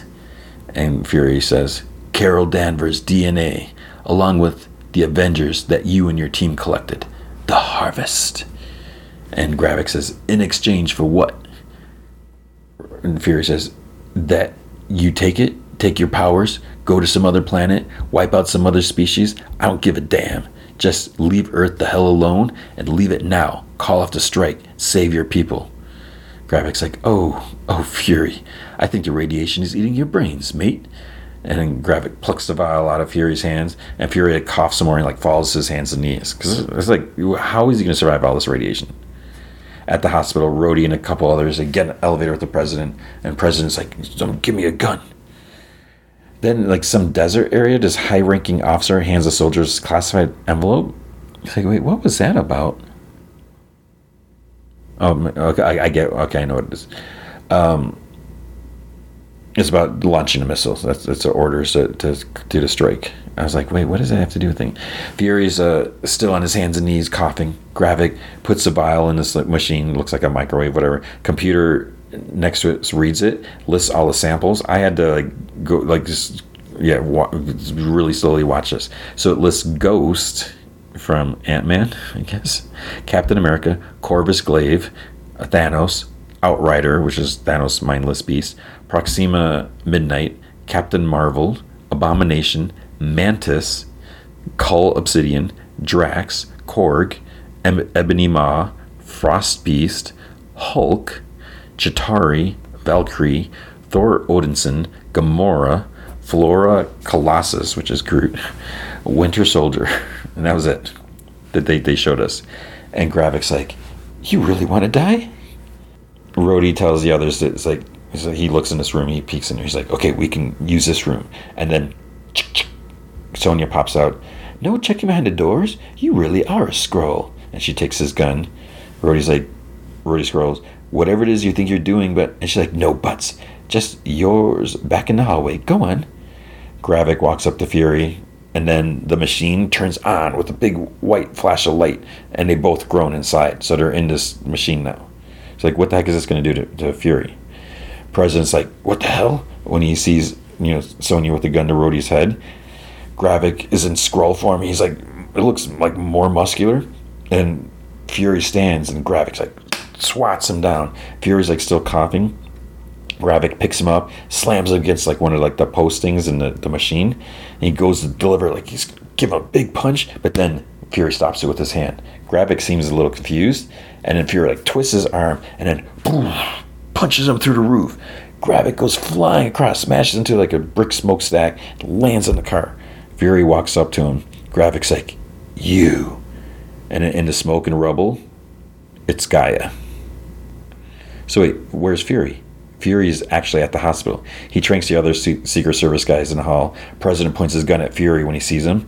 And Fury's like, you might want to aim that gun to your left, sir. Rhodey Skrull's like, shoot him now, Mr. President. And Fury's like, I'm not here to hurt you, sir. But he is. And the President's like, Rhodey? Gaia's like, to Gravik, you killed my mother. You, my father. Her hand glows red. Gravik channels, he gets like Abomination. He's got like the ears and the scales and everything. She continues, she's like, you're flailing. You're weak. Her arm turns, it's like Drax's arm. Gravik like throws a car. She like ducks, and then I don't know what she did. It's like she teleported, or she's like did something. Gravik is like half his body's like Korg and half is like Groot. Gaia makes like a big long ice sword out of her right hand, and I think it was a Korg arm on her left. She starts like swinging and everything like that, but he like dodges and kind of swats the blade. She manages to like kind of spin around, whoosh, impales him like dead center in the chest. But of course, that's probably not going to kill him, right? Fury says to the president, like, he's a Skrull, and if you don't call off that strike, you're going to kill the man he's replicating, along with some of the world's greatest minds. And the president's like, wait, what? He's like, Fury says, Skrull rebels have kidnapped dozens of the world's officials, along with Colonel Rhodes. He and other world officials are being kept in pods beneath the Skrull compound. You nuke that, you nuke them. President to Rhodey's like, please tell me this isn't true. And Rhodey Skrull's like, are you listening to this insanity? Of course it isn't true. Gaia twists a sword, but then Gravik makes a big hunk of concrete like fly and smash into her, and she gets knocked away. He heals right away, of course. Then he lifts Gaia up and slams her into like this overhead like arch, and then he, as she comes down, he kind of like pulls her towards him and like kicks her, like she goes flying back like through like some fence and barrels and stuff. Rhodey Skrull says, Mr. President, listen, just stay the course, all right? And all our enemies will be gone. So a nuke is the doors or whatever, the silo thing is starting to open, so this nuke is going to take off. So that's probably what those orders were. Fury puts his gun down in the chair. He's like, sir, you're looking at your enemy. You wait another minute and the rebel Skrulls will win. Gaia gets up, her arms change, they run at each other, they slam out, they go flying up, they're using like Carol Danvers powers, they start like punching each other in air and everything. Then Gravik starts like choking her. Then she uses Mantis power. She grows like little antenna. She's like, sleep. It's like, how does they even know how to use everyone's powers? So then he just like falls to the ground, like big, huge impact. Sonya is like, for criminy sake, Ritson, what have you got to lose? And Fury's like, she's right. She didn't say criminy. Fury's like, she's right. Just delay the strike. If I'm wrong, you can send me to prison and then flatten Russia. Guy is still floating in the air. Then a blast comes shooting at her. She dodges. She flies down. Does that superhero landing. Grab it. You know, he jumped up, whatever. He flies down. He seems a little hurt. She gets like a Hulk arm, other stuff. She charges, hits him, grabs him by the throat. And he's like, you're just like your father, just like them. And then she laps like a softball-sized hole, like through his midsection with like Carol Danvers powers. And then he's like plops on the ground. So it's like, is he finally dead? The president's like thinking. Rhodey gets like tired of waiting, shoves like Sonya somehow, grabs her gun, points it at Fury, but Fury shoots him dead center in the forehead, and there's purple blood splattered against the wall. And then Ritson like looks over, sees Rhodey revert into a scroll. He's like, Jesus, somebody give me a phone. Sonya hands him a phone. Gaia types some stuff in like 3 different computers. She starts turning off pods, you know, the pod computers things, and unstrapping the people. And we see like Rhodey's there, and Everett Ross is there. And Ross is like, Colonel Rhodes, how long have you been here? And Rhodey like almost falls forward. Gaia and his soldier like help him up. And she tells him, she's like, you've been held hostage for a long time. But it's like, we don't know how long. So then they exit the building. Then the president gives a speech. He talks about attack against him. His motorcade was done by terrorists. The terrorists were a shape-shifting alien-born species known as Skrulls. That is why tonight I present to Congress for immediate emergency authorization a bill that designates all off-world-born species as enemy combatants. We know who you are. We know how to find you. And we will kill every last one of you. Okay. Can we just say for a moment, this is like so incredibly stupid. Every off-world born species is enemy. So regardless of how helpful someone may be, so that basically it means Groot, Drax, you know, Mantis, you know, anyone that's not born, you know, they're enemies, whatever. And then we know how to find you. How do you find them? You had absolutely no idea. You've been working with Rhodey for all this time. You had no clue. So you're just a big idiot. Fury returns home. Priscilla's in the kitchen. He's like, love what you've done with the place. And then he's like, I'm sorry. And she's like, for what? Not being here? And she scoffs. She's like, I can take care of myself. Fury says, I know that, but you shouldn't have to. And she says, I know who I am when you're not here. It's when you come back that I start to wonder. Did you fall in love with me, or the face that puts you at ease? Fury says, I love you, Priscilla. I'm here to ask you for one last chance. I'm leaving tonight. Then I guess this is goodbye. So he just nods. He's like, if you can find a way to forgive me, but you can hear him put like the wedding ring in a bowl, and as he walks out, he's like, you know where to find me. Guy is like walking down this road, like it's like between old buildings, where she's kind of like, ducks on this alley. There's like a car behind her, and then Sonya pops out. She's like, we meet at last. And Gaia like looks, and there's like an agent with her like by the car. So Gaia says, unless you have an army crammed in the back of that car, I'd advise you to go back the way you came. And Sonya's like, oh, I haven't come for fight, Gaia. With your special abilities, it would be a lopsided affair. And Gaia says, who are you? Sonya says, a friend of a friend. Your people need a leader. You'll need resources to fight this war that Ritson has launched on your people, and I can get them to you. Gaia says, and let me guess, you're doing this out of the kindness of your heart? Sonya chuckles. She's like, oh God, no, don't be silly.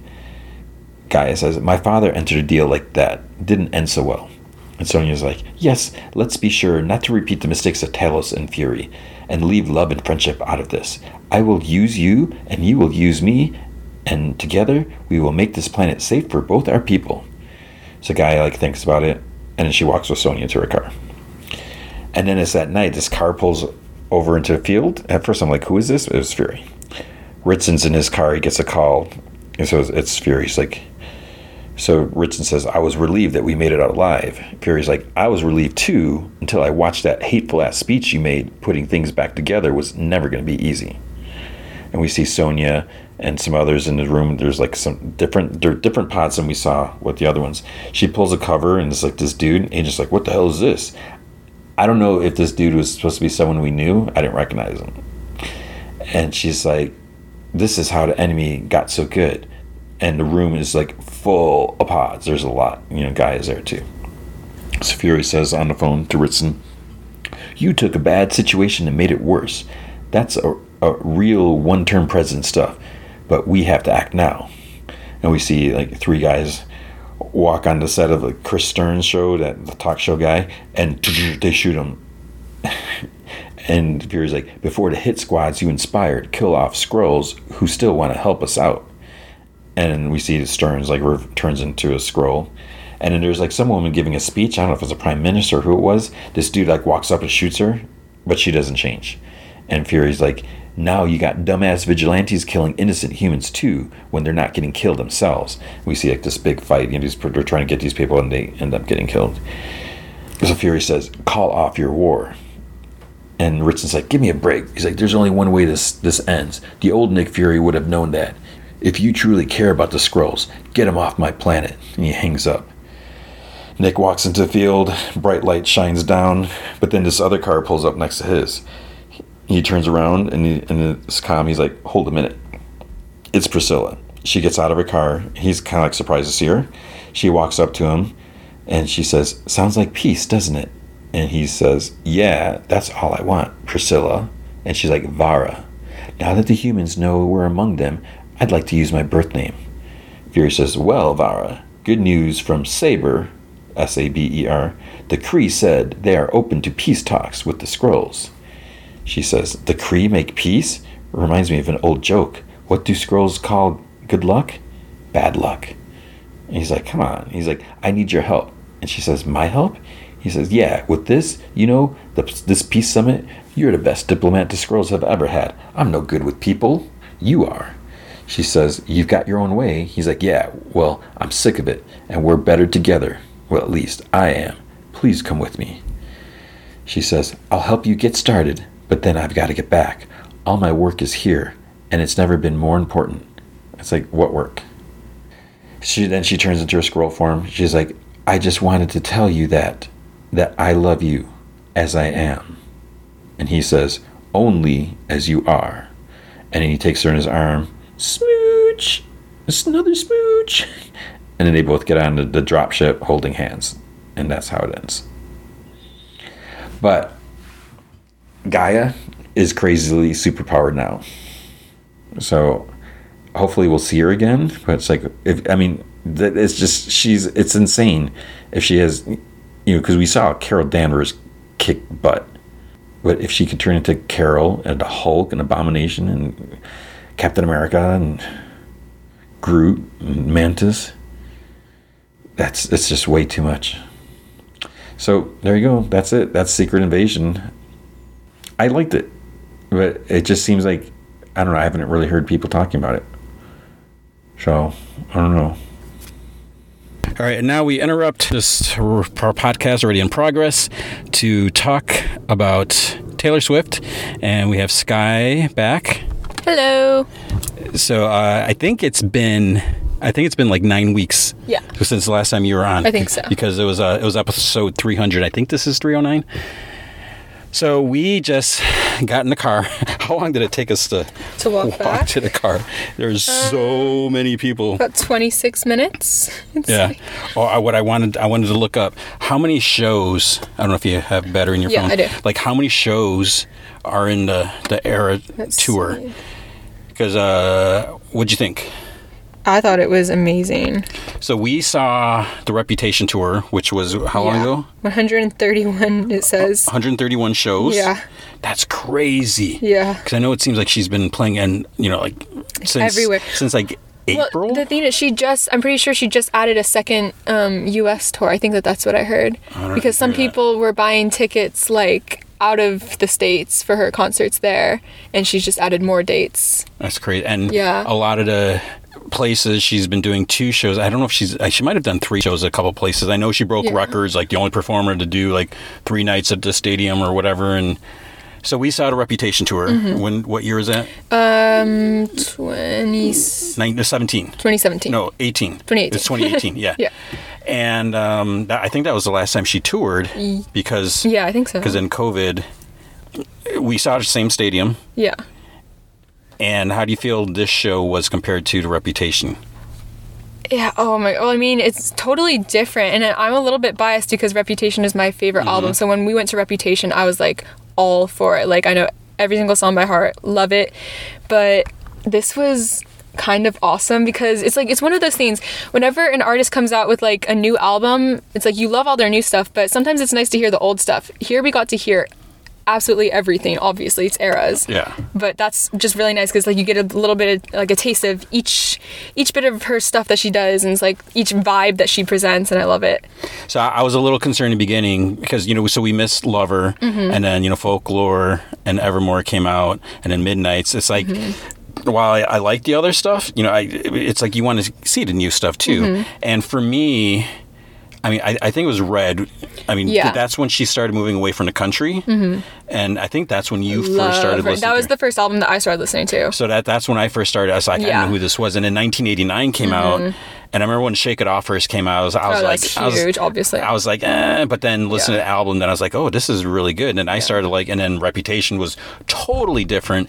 And this is like... I know you chose Reputation as your era. Yeah, absolutely. and just seeing her perform those songs again, I was just like... I love it. She's so good at... It's so good. Like, she's good at all of them. Yeah, but she kills it when she does Reputation. She's so strong. She fits into that edgier vibe so well. She just does it really well. And it's just, it's crazy. And so I guess the other thing we should say, you know, she talked about how she didn't get to tour, and then she put out 3 albums, and then she kind of jokes, she's like, someone's like, so what do you gonna do, like a 3-hour show? And she's like, yeah. But it was 3.5 hours. It was insane, yeah. And just thinking about that, it's she's like unstoppable, and you know, she's not dancing the entire time, but she's, you know, moving around a lot. It's and every single show she's done. Yeah. It's an insane amount of activity. She's giving 100%. Yeah, for sure. I always think it's funny because, you know, she started off as a country singer, and then I don't know. Maybe it was. I mean, I don't know if it was during. Like, when did the dancing start? I don't know if that was in Red or 1989. Yeah, I mean, maybe really 1989. Know. I don't remember it was so much then. I mean, since I... Yeah, because, like, when she first started, I felt like her performances, mostly, she had a guitar with her for the whole time. So you can't really... Yeah, you can't really do much dancing when you're holding a guitar, I feel like, but... Well, really, Reputation, there's a lot of dancing, choreography. Yeah, a lot. But it's funny, so she's good. She's an amazing dancer.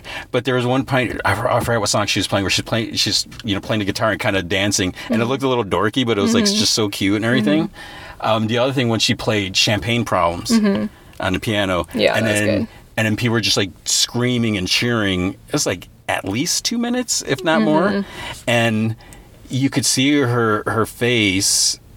And I don't know if she could like quite hear it intensity, because then she pulled out her earplug, and then she could just really hear it. And it's stuff like that. I mean, she has to know that people are obsessed, you know, whatever, anything like that. But still, it's you can feel. You know, I don't think she's like an amazing actress to pull that off. I mean, that sounded bad. I mean, I don't think she could fake the sincerity. It looked like she was starting to tear up a little, actually. And it was like she was really touched by that. And because then she's like, what are you guys doing? And so it's just crazy. And just, it's also, it's so cool seeing all the people where, it's mostly women, but you have little girls, you have adult women, middle-aged women, you know, have like the whole range, and it's like everyone loves Taylor. And, you know, there were dudes there, and it's just, she's such a good person. And just the songs, like every single song was just good. And the nice thing about the eras is you just get, like you said, like a feel for everything. Yeah. Now, the other thing, I thought she was going to go in order.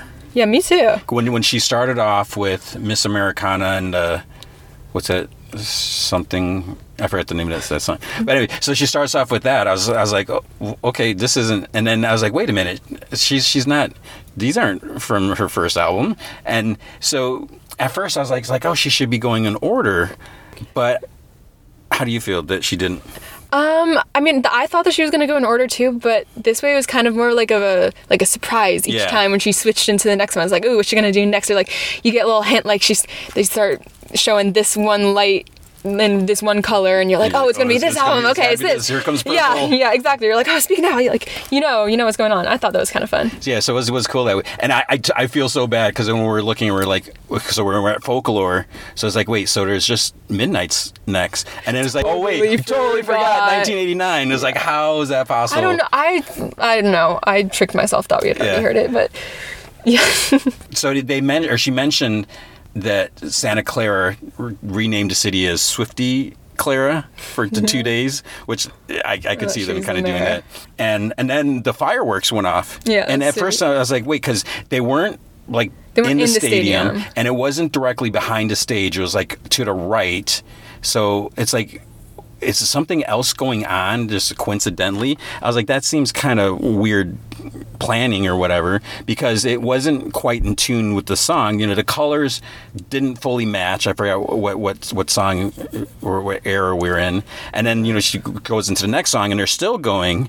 But then she mentioned that they did that last night too. So it's like, did they do that for her? Or is it something else? And so I don't know. Yeah. And I just wonder, because we're close to the airport, mm-hmm. and you see like the spotlights going up and shining, and so it's like there weren't any like planes directly overhead at that time. But it's like I wonder what that would be like. Yeah. Oh man, is there? Oh, it's just the costume changes were fast. And because I've seen videos from like the past tour where she goes under, she gets on a little cart and it zips her to the other side. Oh yeah. But even like when she was in red, she's wearing the black. Uh-huh. I don't even know if she was black shorts, and she had a T-shirt. I didn't even see her take the shirt off. No, I didn't either. And all of a sudden. And it's like, wait, she never left the stage, and now she's wearing like another outfit. So she obviously had that underneath, but it's just. Such elaborate costume changes, and that would make this tour harder because there's so many more costume changes, and you and sometimes you had maybe a couple minutes like intermission, not really intermission, but a little musical interlude or something like that. But it's obviously worth the wait and all that. But it's just crazy, like everything that went into this.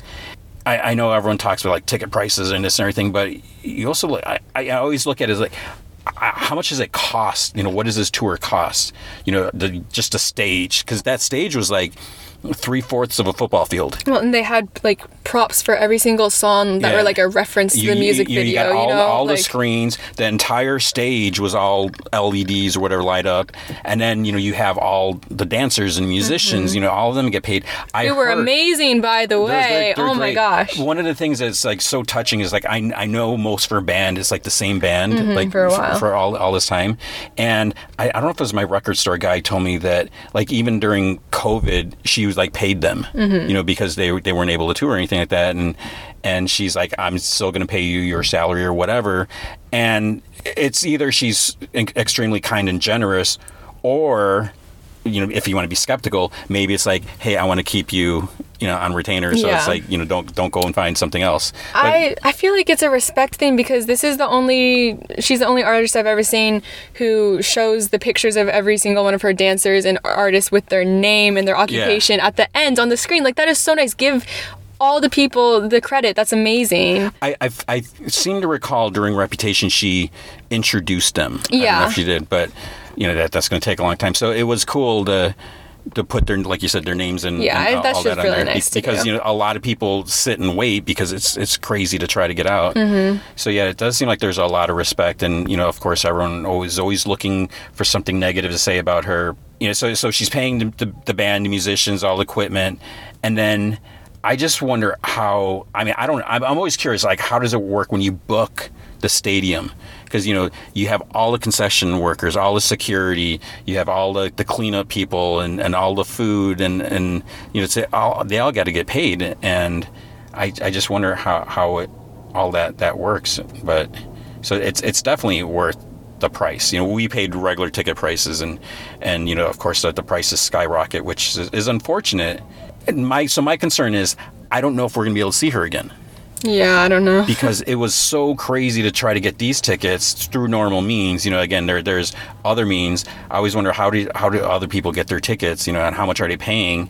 But it just seems like so many people like her, admire her, and, you know, want to see her, that it's just going to get harder the next time. And everyone that I've ever talked to that has seen her say how, you know, she puts on such a great performance. You know, I've seen, like, people that I follow on social media or friends from high school or whatever that don't seem like they're super into Taylor Swift, but they can't deny it. It's like such a good show. So I'm sure there's other things I wanted to say, but we got to hit the road. And anything else you want to add about overall?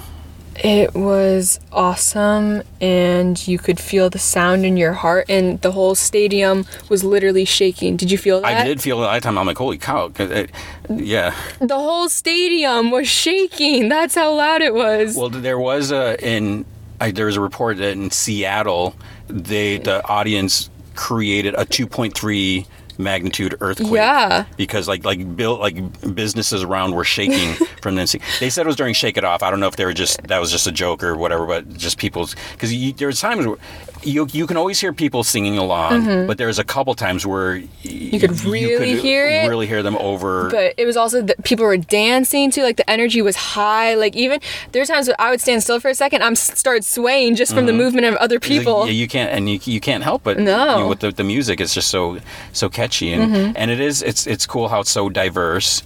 And, you know, she did the acoustic songs. And it's also cool that how she has a stage where, you know, she plays it at different parts of the floor. So, you know, different people get their chance. And she gave that dude her hat. I know. If I was that dude, I mean, he was so happy. You could see him, like, blowing her kiss or whatever like that. Yeah. If that happened, I would take that hat off and I would, like, shove it in my shirt. Oh, hell yes. People are going to grab that from you, you know? I mean, hopefully there's no, like, you know, rude or, you know, whatever people, but yeah, I mean, that would just be so crazy to get something like that. Yeah. And it was amazing. And I mean, I think we kind of knew that after the last time, and it's just, so if I would say anyone listening, even if you're not totally into her, I mean, it is such an amazing performance, and I can't even describe it, you know, beyond that, because it's such a show. I guess that's it.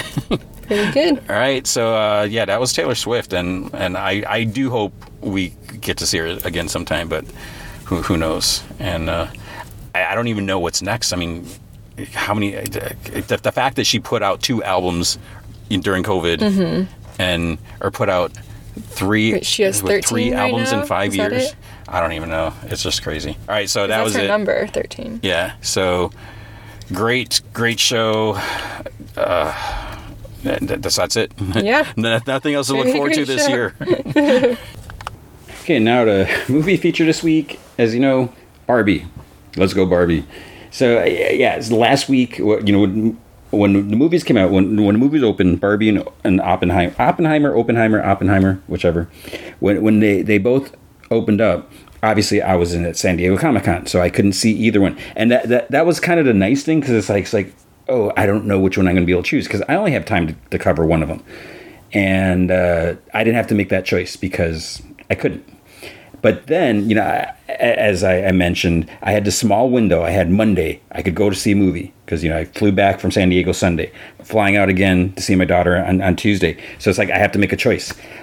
And part of it is, so I know they're both really, you know, scored really high with audience and the critics. They're both like about the same. Oppenheimer scored a little bit higher. Box office wise, Barbie did way better. And it's probably because Oppenheimer's rated R, Barbie's PG-13, I'm pretty sure. And, you know, so you have those differences there. I was also looking at it, it's like, I kind of don't want to sit. I can't sit for 3 hours because I have so much stuff to do in this small window. I still have so much from San Diego that I haven't touched, which hopefully I'll be able to get to those. And so I also wanted something a little lighter, and I know everyone's saying Oppenheimer's so amazing and everything like that, and I'm sure it is. I will see it. I just wasn't really quite in the mood for something heavy, and maybe it's not quite as heavy as I think, but I decided to go with with Barbie, because, you know, I love Margot Robbie. I think she's amazing. Ryan Gosling, you know, he's great and everything. And just the whole cast in this, you know, we had so many other people, you know, Michael Cera was great in here. So there's a, you know, Will Ferrell's in here. There's a lot of great supporting actors here as well. So I went with Barbie. And I really enjoyed it. I don't know if I made that clear or not. I thought it was really good. It was funny. It was entertaining. I got emotional. And, you know, as I've mentioned, you know, several times recently, you know, my emotions, I feel like I'm like on the edge, you know, just like ready to just like crack, shatter, crumble or whatever. Not that I'm about to, you know, cry at the drop of a hat or anything like that. But, you know, part of it also is, you know, with my daughter, you know, leaving the nest and all that.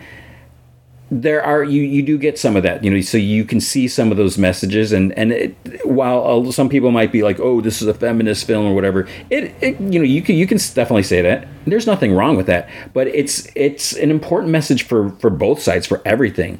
You know, it's like, you know, who is Barbie, who is Ken, you know, so you kind of get both sides of it, and I don't feel like anyone should get offended one way or the other, but I'm sure some people will. But it's that's not what this is necessarily about. I didn't look at it like that. Now, as far as like my daughter goes, she never had Barbies growing up, you know, because and this is something that is kind of touched on in the movie. You know, a lot of people kind of look at like what is Barbie perceived as, what kind of impression is she giving, and you know that may not necessarily be the impression that you want a young girl, you know, to kind of grow up thinking. Because, you know, part of it is Barbie is almost supposed to be like this, I wouldn't even say a perfect figure. You know, she has like unrealistic proportions, and, you know, they've done the things like, oh, if she was really, you know, if she was real, she'd be like 7 feet tall or, you know, whatever. And, you know, her waist would be like 5 inches, you know, whatever it is. It's, you know, it's not realistic. But looking at this movie and kind of seeing like some of the things that were mentioned, like kind of like the history of it as they're kind of covering some different things, I do kind of see that there is some positivity in it. You know, there is the fact that you have so many different types of Barbies that it is there is that true message that Barbie can be anything, can be anyone. So girls can be anything or anyone. You know, yeah, there was that controversy. I think it was in the 80s. I'll never forget this. There was a talking Barbie, and I think she said like 4 phrases, and one of them was, math is hard. And a lot of people really hang on to that. You know, there's like some people that's like all they think. They end up recalling that, you know, they got rid of it because that's ridiculous. And I've said time and time again, and I've said it to my students, I've said it to parents, I've said it to the other teachers, is in middle school, as I'm teaching math, girls are the better students. They get it like that. They are on top of it. They're more studious. They're more consistent. And that's because girls mature faster than boys. I tell the boys that. I'm like, you who's out there outside yelling and screaming and rolling around and, you know, being knuckleheads? And the boys are be like, we are. They get it. They understand it. That's just the nature of boys. And it's not the boys will be boys things, because that's a bunch of crap. But girls tend to mature quicker, and a lot of times because they have that focus, they tend to do better in on their grades. When I was teaching high school, there's that kind of same thing. There's a lot of girls that were stronger students, and I think when you get to the high school age, there's all the hormone thing. And I did have a student say, he said to, actually it wasn't my student that year, but he said to this other teacher, he's like, Mr. L, he's like, you know, I'd pay a lot more attention to you, but so-and-so is way better looking, because, you know, he was focused on staring at this one girl. So I feel like, you know, high school boys, it's just all about the testosterone and the hormones and everything like that. And, well, I'm not saying that the girls don't have hormones and stuff like that, but they're probably, it's more in check, maybe. I can't speak for that on personal experience, because I'm not a girl, but I feel like they can be more focused. And then, you know, it's not necessarily that girls would be better or boys would be better, because, you know, each person is, there are individuals. So you can have strong male and strong female, but there's just, girls tend to be more mature. So whatever, stupid controversy. But there is the fact that, you know, Barbie does have this strong message where, you know, you have Dr. Barbie, you have astronaut Barbie, you have whatever Barbie. So there's that good, I feel like that is something to be looked at. aside from the fact that she's got these crazy proportions. So aside from that, I feel like the movie was, they did a really good job with it, and it is worth seeing in a theater. I think, you know, the aside from the performance, all great, story is interesting, and just the set designs with everything. When, you know, you probably see it in the trailers, you know, like looking at Barbie's dream house and just the whole Barbie land and everything like that. And just, you know, you have a lot of fake things, you know, there's like, they're at the beach and there's like fake waves and stuff like that. So they really call on a lot of this stuff that, you know, it's not real because it's all make believe. You know, you see Barbie get up in the morning and then, you know, she has breakfast, she gets in the shower. There's no water in the shower because it's not real. When she, you know, drinks her orange juice or milk or whatever, there's nothing there because it's pretend. So, you know, you see a lot of this stuff, and there's a lot of nice little detail that they play to this. And then, you know, when you get into the real world, you know, there's that whole other thing. So that there's, I thought that they handled it really well. It was really cool to see the differences and everything. And I don't know how much I should say about the cross. I mean, you do see something like with the crossover, how the other whatever world necessarily influences the other side. You know, like if you know, when you go to from the Barbie world to the real world, you know, there is an influence there, whatever, and you know, vice versa. Spoiler. But so the main thing with the story is, you know, Barbie's supposed to be perfect. She, you know, and everyone's called Barbie, you know, and there is like Skipper and, you know, some of the other whatever, you know, Barbie's friends. But Barbie starts to, she feels like she's going through some changes, like something's going on. And, you know, she kind of has some dark thoughts. And then there's another little funny thing. I guess I shouldn't mention it. And what it comes down to is like, oh, this might have something to do with the little girl who's playing with you. And she's like, there's a girl. And so, you know, this one other, you know, Barbie kind of explains to her and like, you know, okay, close your eyes and, you know, concentrate and think of her. And then she can kind of see like the girl's story. And I think that's where I got a little emotional, you know, just seeing your kid grow up and, you know, just go through some changes. Not necessarily, you know, some kids get an attitude or a chip, you know, but as they pull away, as they're trying to figure out who they are and everything like that, you know, thankfully, you know, my daughter never really had a chip or an attitude like that, but, you know, she has pulled away, you know, and because she's becoming more her own person and all that. So I think just, you know, seeing some of that and, you know, now the fact that, as I've mentioned numerous times by now, you know, my daughter has moved out, you know, it's time for her to spread her wings and blah, blah, blah, all that. So I think seeing part of that, you know, made me kind of sad, and just that's a fact of life and everything, and that is something that they talk about, like, you know, growing old and everything. So that is kind of like the reason for Barbie to go from Barbie land to the real world, and it is pretty funny, like how they do that and everything. And so I just think overall it was just handled really, really well, and you know, so you see, like, and I'll just say this: the girl that in the real world, you know, she's like a tween, as they refer to her, and, you know, she's kind of got this attitude. She's like looking at, you know, she doesn't want anything to do with Barbies or whatever, and I think she did a good job just like playing that kind of like angry youth. But, you know, you know, she, like, she still cares about her mom, but, you know, she's trying to become distant and trying to be, because even like what she was like, there's a scene where, you know, she's a cafeteria with her friends and they're talking about like Barbies, and they're like yeah, we hate Barbies or whatever, and this one girl's like oh, I like playing with my Barbie or whatever, and then, you know, they kind of give her this look like, you're not supposed to say that, you know, it's like, it's not cool. And that's how I feel like some people are about this. They're like, oh, I'm not going to see the Barbie movie, you know, that's whatever, and I think that's unfortunate if you go into looking at it like that, because, you know, with the cast, you know, they've proven time and time again what they're capable of doing. And I feel like that this is a movie that everyone can enjoy. You know, I've never played with Barbie, obviously, my daughter hasn't. I have no stake in the whole Barbie game, you know, industry, franchise, whatever, but I can appreciate what this movie is doing. And there's just a lot of funny, I don't even know how much, you know, people are saying how Ryan Gosling kind of took over, and I will just say that, okay, describing Ken And these are not really spoilers, but just so you, in case you're going to see it or not. But in a movie, Ken is all about wanting to be with Barbie because that's his sole purpose. But Barbie, even though it's Ken and Barbie or Barbie and Ken, whatever, she's in this ideal, everyday, perfect life where she does the same thing. And, every night's like girls' night, whatever. And so she's not looking for a boyfriend because she's Barbie. She doesn't need a boyfriend type of thing. But Ken is just like, so not necessarily like a puppy following her, but, kind of like that where, that's his whole focus. But then when they go into the real world, it's like a rude awakening.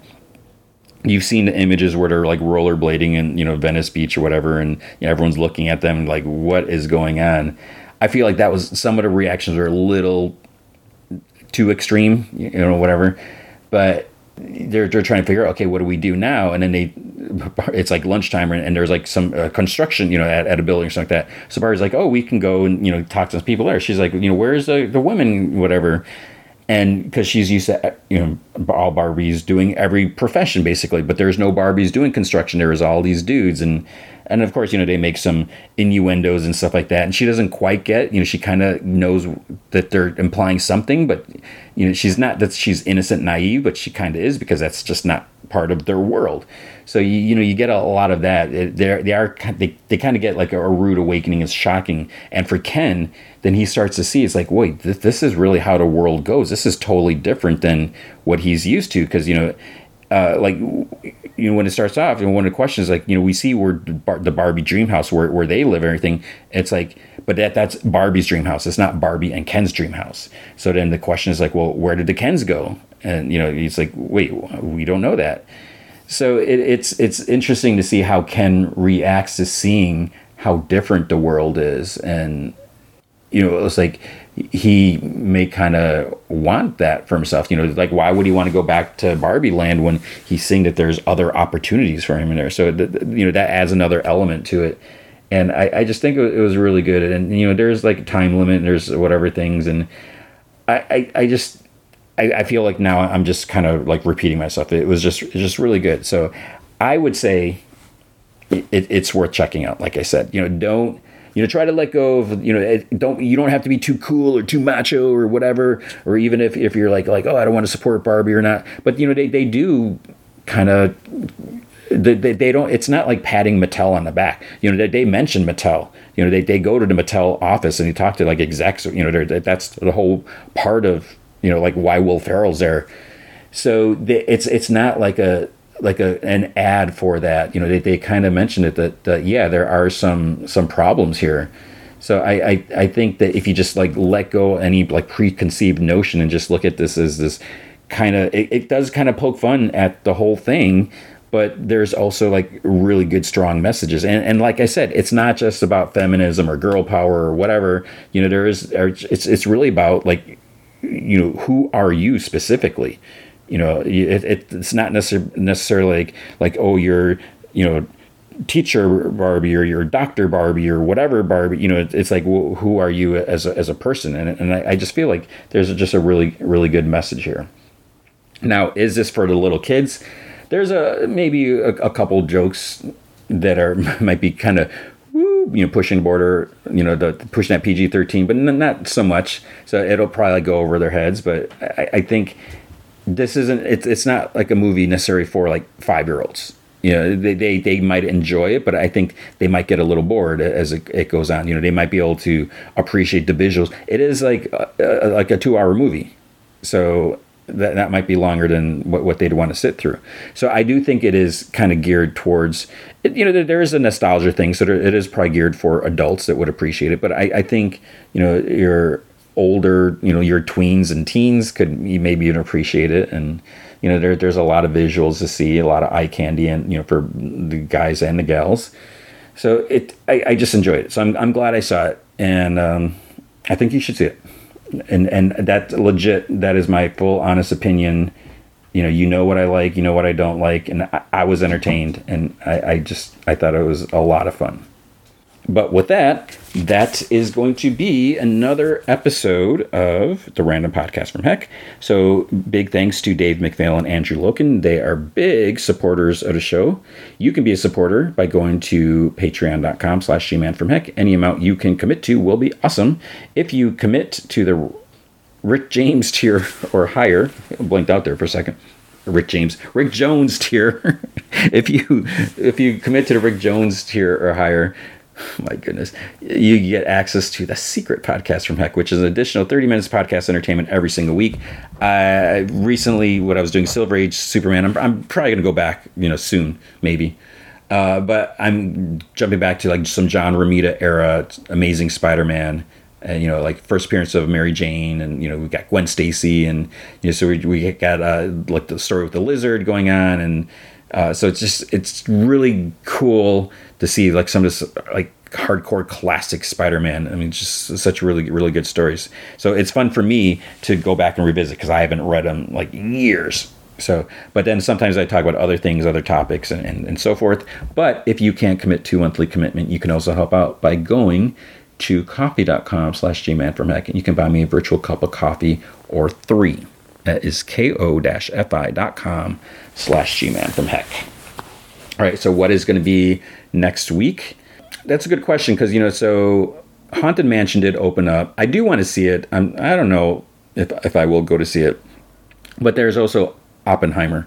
So I have a feeling that I'll probably lean towards that for the main feature next week. So it'll be like, 2 weeks later or so, but just for my sake and, just trying to manage everything, and better late than never, I guess. I look at like other podcasts and stuff like that. I see them talking about things like when they reach streaming. So, I guess I don't have to necessarily go out of my mind trying to push myself and everything. So hopefully you're okay with that.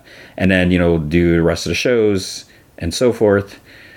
Hopefully I'll get a chance to catch my breath, and I hope you are doing well, and I hope you're doing fun things. Can't believe we're in August already. I hope you're taking care of yourself, and I hope you remember to be good to each other.